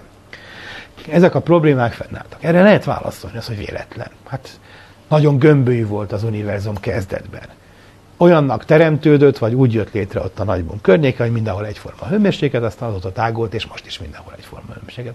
Ezt lehet mondani. Az ember azt mondja, hát mondjál valami jobbat. Szóval nem mondhatom azt, hogy ez cáfolata az elméletnek, de jobban érezném magam, hogyha valami mélyebb magyarázat lenne. Na és akkor kiderült, hogy, hogy ezzel a, az ötlettel, amit a részecske fizikusoktól elővett Higgs, Higgs mezőnek a kozmológiában való alkalmazásával csináltak, ezzel ezeket a nehézségeket egyszer csak meg lehetett oldani. Na, akkor most ez a másik fólia. No, itt vannak ezek a görbék, ez amit mutattam az előbb, tehát a simasági probléma. Itt vannak a visszahuppanó görbék, meg a végtelenik eh, eh, menők, és kiderült, hogy ebben az intervallumban vagyunk. Most itt vagyunk, és valahol itt. Azóta már pontosabban tudjuk, hogy rajta vagyunk a piros görbén. Ugye ezt az egészet úgy is lehetett fogalmazni annak idején, eh, hogy ha a világegyetemnek a sűrűsége ma meghalad egy kritikus értéket, akkor a gravitáció győz, és a szétrepülő galaxisokat össze fogja húzni. Ha a kritikus érték az értéknél kisebb, akkor meg a, a szétrepülés fogja fog győzni. És akkor azt mondja az ember, hogy hát mit, mit tapasztaltunk, hogy a, az akkori mérések azt mondták, hogy a, a sűrűség a kritikus értékhez kapcsolva, viszonyítva egy tized és egy egész között van. Ez mondjam, köznapi életben nem túl jó becslés, szükségem van 100 ezer forintra, hát 10 ezer és 1 millió között valamit adnak nekem. Hát jobb, inkább pontosan mondják meg, hogy miről van szó, vagy főleg, ha tőlem kérik. Tehát ez eléggé bizonytalan. No de, hogyha én követem visszafele ezeket a görbéket, hát meddig kell követni? Hát addig, amíg tart a fizikán. Meddig tart? A kvantumgravitációs korszakig. Ugye ar- arról volt szó, hogy azt majd eh, önök vagy a fiai generáció fogja, vagy lányai generáció fogja kidolgozni a 2050-es eh, években a kvantumgravitációs korszakot. Az itt az univerzumban megfelelt 10-45-en másodpercnek, az előtti korszakig kell visszakövetni. Ezek a görbék összetartanak, és, ott, és ez az érték is változik. Ott annyira pontosan voltak beszabályozva azok a görbék, hogy 60 tizedes pontossággal rajta kellett lenni a piros görbén. Ha nem 60 tizedes pontossággal tettük volna rá, hanem csak egy kicsit kisebbel, akkor már így nagyon szép tartottak volna egymáshoz képest a görbék. Ha még ennyi idővel a nagybum után, még ma is, annyira közel vannak egymáshoz, hogy össze lehet őket téveszteni, az azt jelenti, hogy itt nagyon-nagyon közel voltak. Valóban ide, ez az a szőnyeg, ami alá besöpörjük, amit nem értünk, hogy hát a kvantumgravitációs korszak kidomálja majd. De ott, ott akkor valami nagyon-nagyon finoman célzó berendezésnek kellett működni, ami nagyon rátette arra a piros görbére, hogy még most is rajta legyen. Erre mondok egy nagyon egyszerű mechanikai hasonlatot. Tessék elképzelni egy ingát, meglököm, így leng. Ha nagyon meglököm, oh, bocsánat, akkor egy körbe megy és pörög, rúdingára kell gondolni, nem madzagos ingára, és akkor lehet különböző sebességgel meglögdösni. Tudok neki akkora sebességet adni, ki lehet számít, hogy mennyi energiát kell neki adni, pontosan kétszer így a, a rút hosszának megfelelő na, potenciális energia legyen, meglököm, fölmegy, és akkor itt a tetején meg fog állni, mert ott fogy el majd az energiája. Ha egy kicsit nagyobb energiát adok neki, átlendül, ha egy kicsit kevesebbet, akkor vissza fog menni. Mennyi idő alatt ér fel a tetejére? Hát ezt egyszerűen ki lehet számítani végtelen idő alatt. Megy föl, és egyre lassul. Tessék elképzelni, hogy ez a rúd már jár, egy ezred fokra jár a csúcstól, és még mindig mászik föl, mint a csiga, és akkor megpróbálom megmérni. valamilyen pontossággal meg tudom mérni. De ha nem tudom egészen pontosan, egy pici bizonytalanságom van benne, akkor még mindig nem tudom eldönteni, hogy 10 millió év múlva átlendül, aztán szép lassan le fog jönni, vagy 10 millió év múlva még a tetőre egy picit megáll, és akkor vissza fog fordulni. Hát ez felel meg ennek. Ha nagyon pontosan becéloztuk, de ez persze itt rettentően precízen kell beállítani, tízezer év múlva érjen oda a csúcshoz, miért nem csinálunk ilyen kísérletet? Mert az ingát nem lehet elszigetelni a környezettől. Ugye egy ilyen érzékeny rendszer, ami, aminek a paraméterei pici változására a minőségi különbség elkezdtek, hogy átlendül vagy visszafordul. Ha szoba túlsó oldal repül egy légy, akkor annak a légynek a szárnyának a rezgése át tudja billenteni. Nem lehet elszigetelni a környezettől. Na de hál' Istennek az univerzumnak nincs külső környezete, szóval ilyesmi, légy az nem szólhat bele, vagy nem köphet bele a levesbe. Tehát itt akkor tényleg arról van szó, hogy ha még ennyi idő után is még, még így ilyen bizonytalan, akkor az elején ott nagyon pontosan kellett meglökni.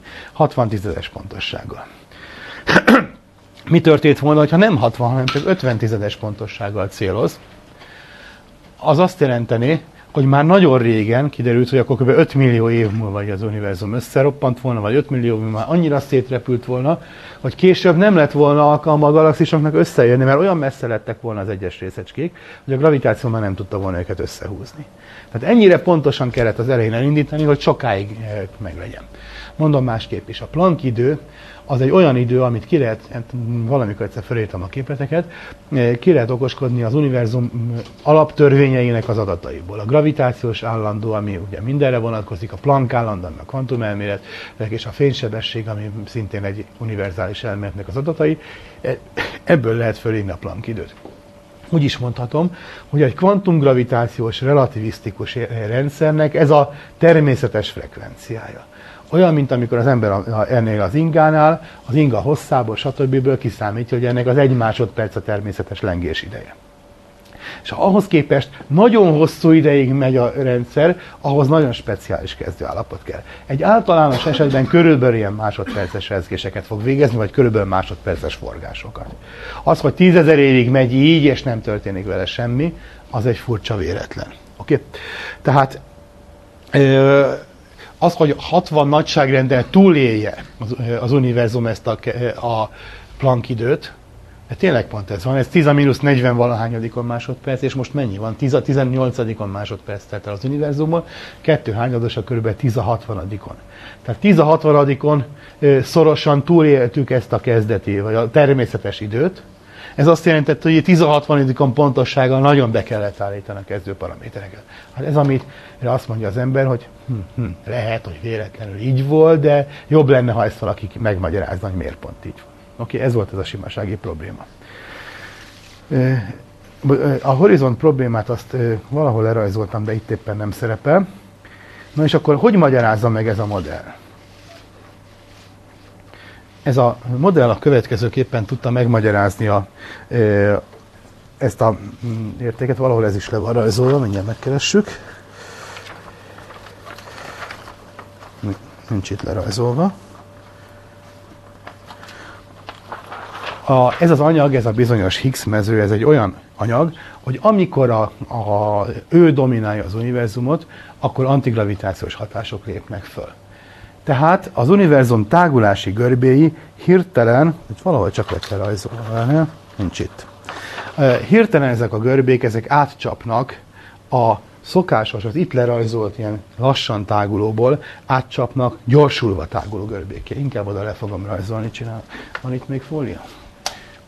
Csak akkor ezt le.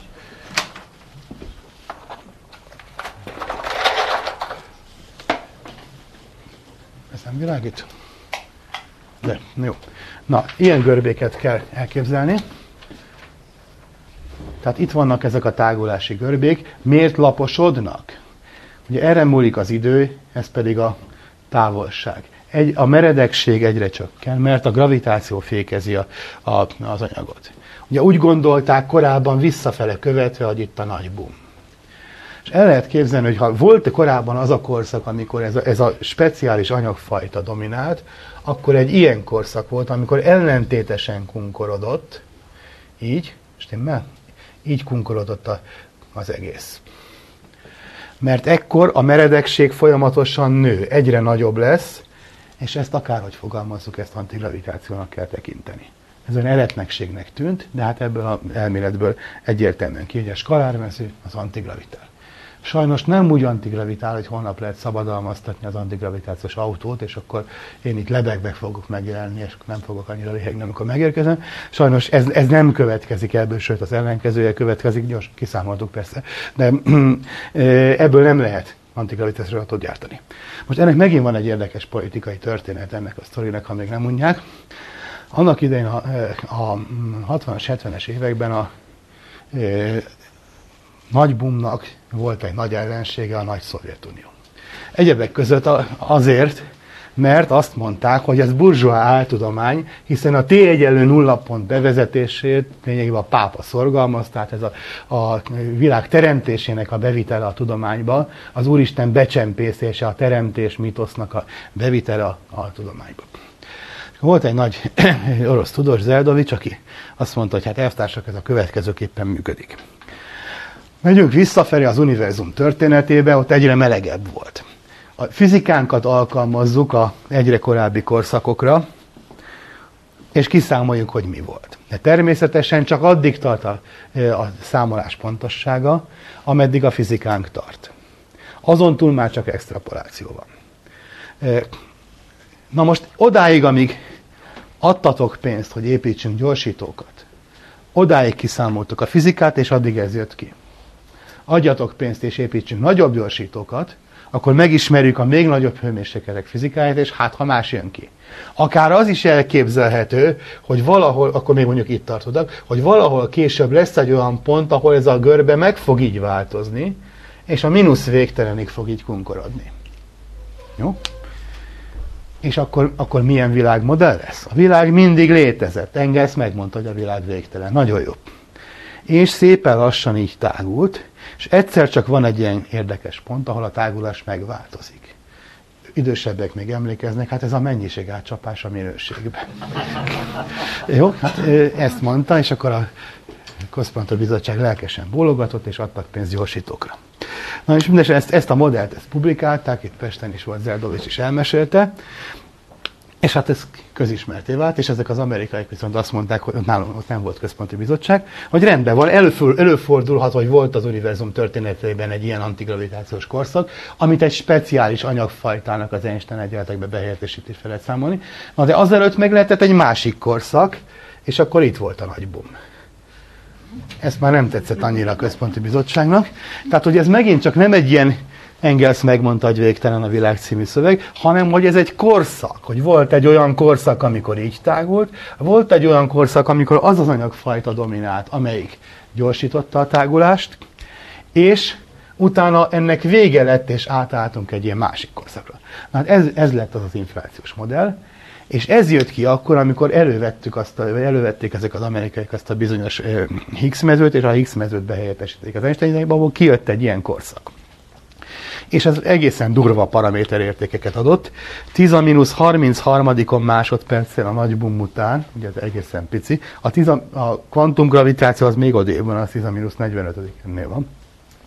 A 10 a mínusz 33-annál elkezdődött ez, és mondjuk 10 a 32 ennél már be is fejeződött. Az egy másodperc az még messze odébb van.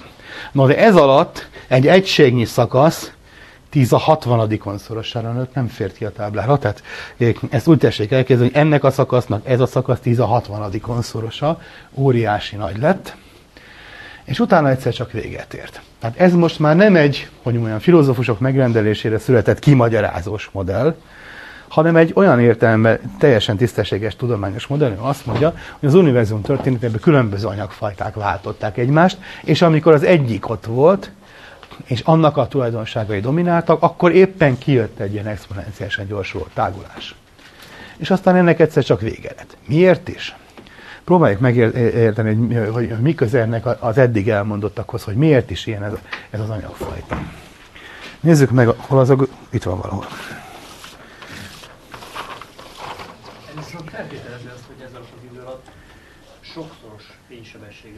Így van, pontosan.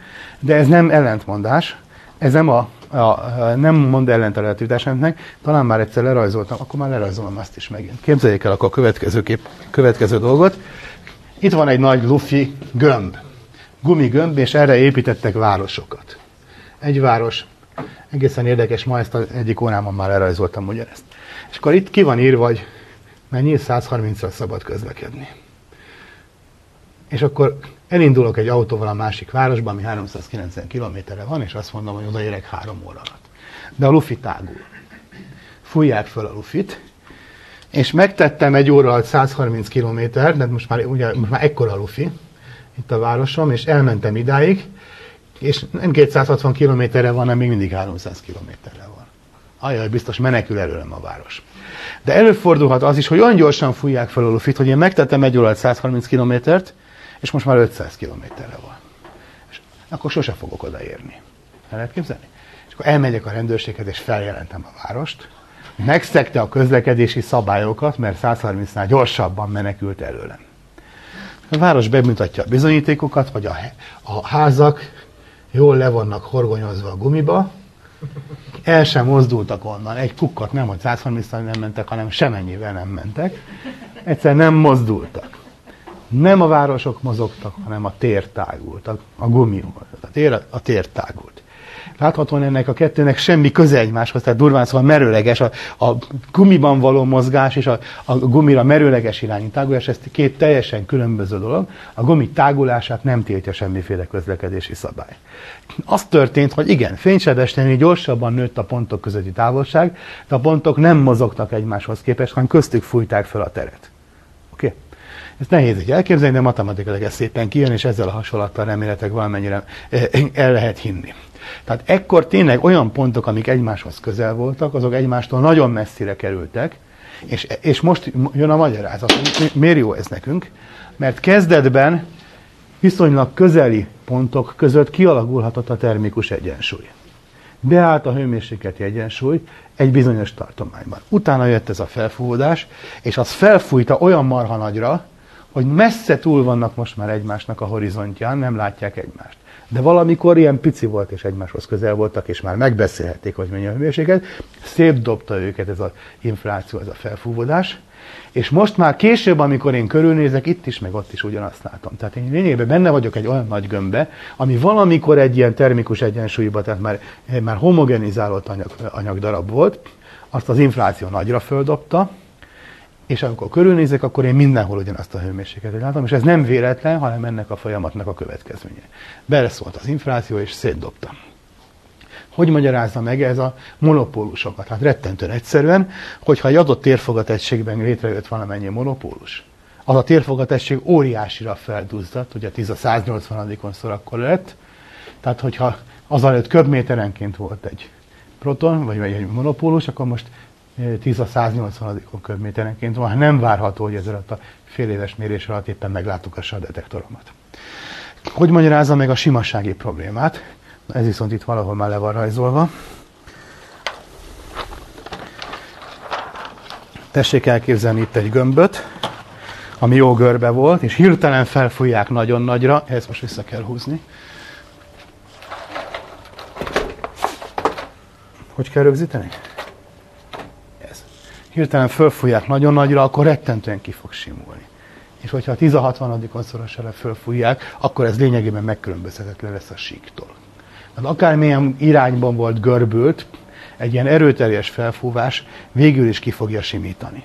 Tehát megmagyarázta ezt a paradoxont, megmagyarázta a horizont problémát, ami a legnehezebb volt, hogy hogy lehet a különböző távolságban, különböző irányokban levő távoli pontoknak egyforma minősége, valamikor együtt voltak és azt is megmagyarázza, hogy hogy lehet, e, e, miért, miért nincsenek ott a monopulcsok, meg számos még kisebb problémát is kimagyarázott. Egy, egyetlen egy közös hipotézissel, ennek a bizonyos anyagfajtának a feltételezésével, és ezt sem ezért vezették be, hogy kidumálják ezeket a, a nehézségeket, hanem a részecske fizikusok másra bevezették, megnézték, hogy mik a kozmológiai következményei, és azért ki, hogy jé, hát ez megmagyarázta a nehézségeket.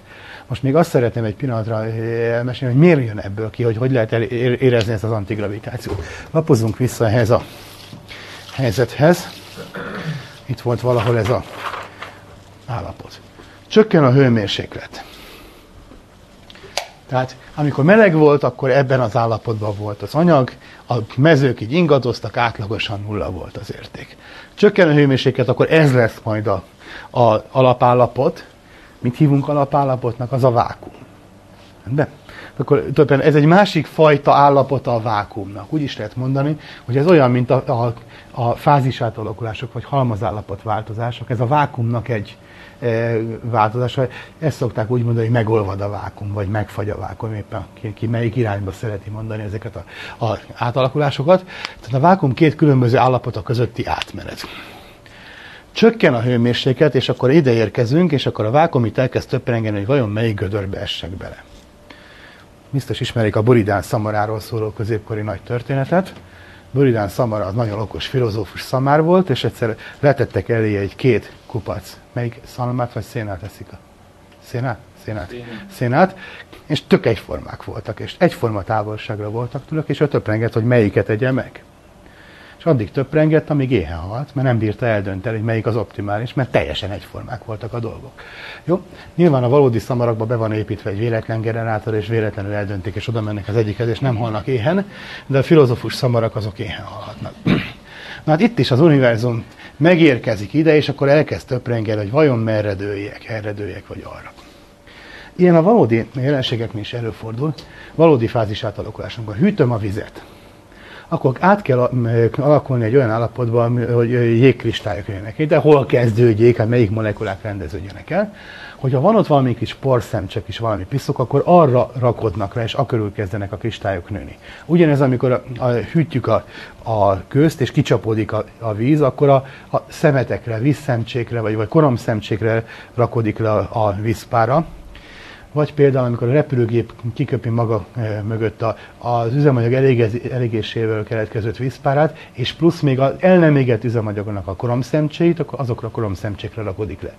Vagy a, a kötkamerával, mint részecskedetektorba, a részecskék ionizálják a, a levegő molekuláit, és azokra rakodik le. Tehát kellenek ilyen, ilyen kis szemcsék. Na, de ha nincsenek, akkor mi van? Akkor sokáig töpreg. Egy nagyon óvatosan, lassan hűtött víz, akár mínusz 7 fokig is leüthető, és még mindig víz. Most megpiszkálom, akkor a hirtelen rezgések azok létrehoznak a centrumokat, ahol hirtelen elkezd nőni a, a jégkristály, és utána szétdobja az egész porrat, mert egy pillanat alatt az egész megfagy. Ilyen jelenséget lehet csinálni, csak az emberek lusták kivárni. Másrészt, hogyha ilyen kompre, kompresszoros hűtőgépet csináljuk, akkor abban a pohár reszket, és akkor ott nem lehet úgy hűteni.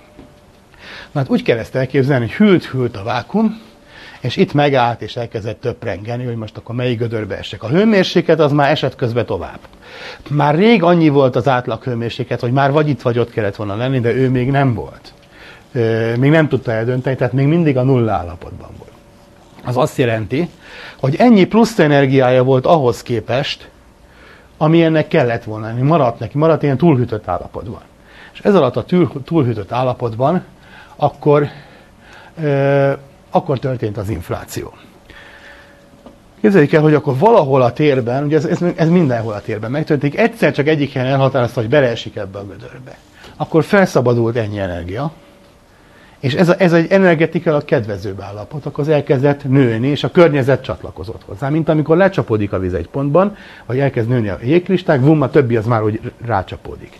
Azaz elkezdett nőni ez a buborék. Itt volt ez az eredeti állapot, ez az olyan Higgs vákum, és akkor egyik helyen elkezdett nőni benne ez a másik. Mi ez az állapot?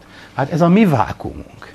Ez volt az ünnep Higgs vákum, ez az át, ilyen átlagos hely, és amikor ez lesz majd a későbbi a hideg állapotban, amit mi most vákumnak nevezünk. Most ez az állapot itt egy ilyen kis buborékban létrejött, és elkezdett tágulni benne gyorsan, mert energetikailag ez a kedvezőbb. Mit jelent ez? Ez itt a vákum. A vákumban nulla a nyomás, és gyorsan tágul. Hát akkor mi van azon kívül? Hát ezt csak úgy tudjuk matematikai megfogalmazni, hogy azon kívül negatív a nyomás.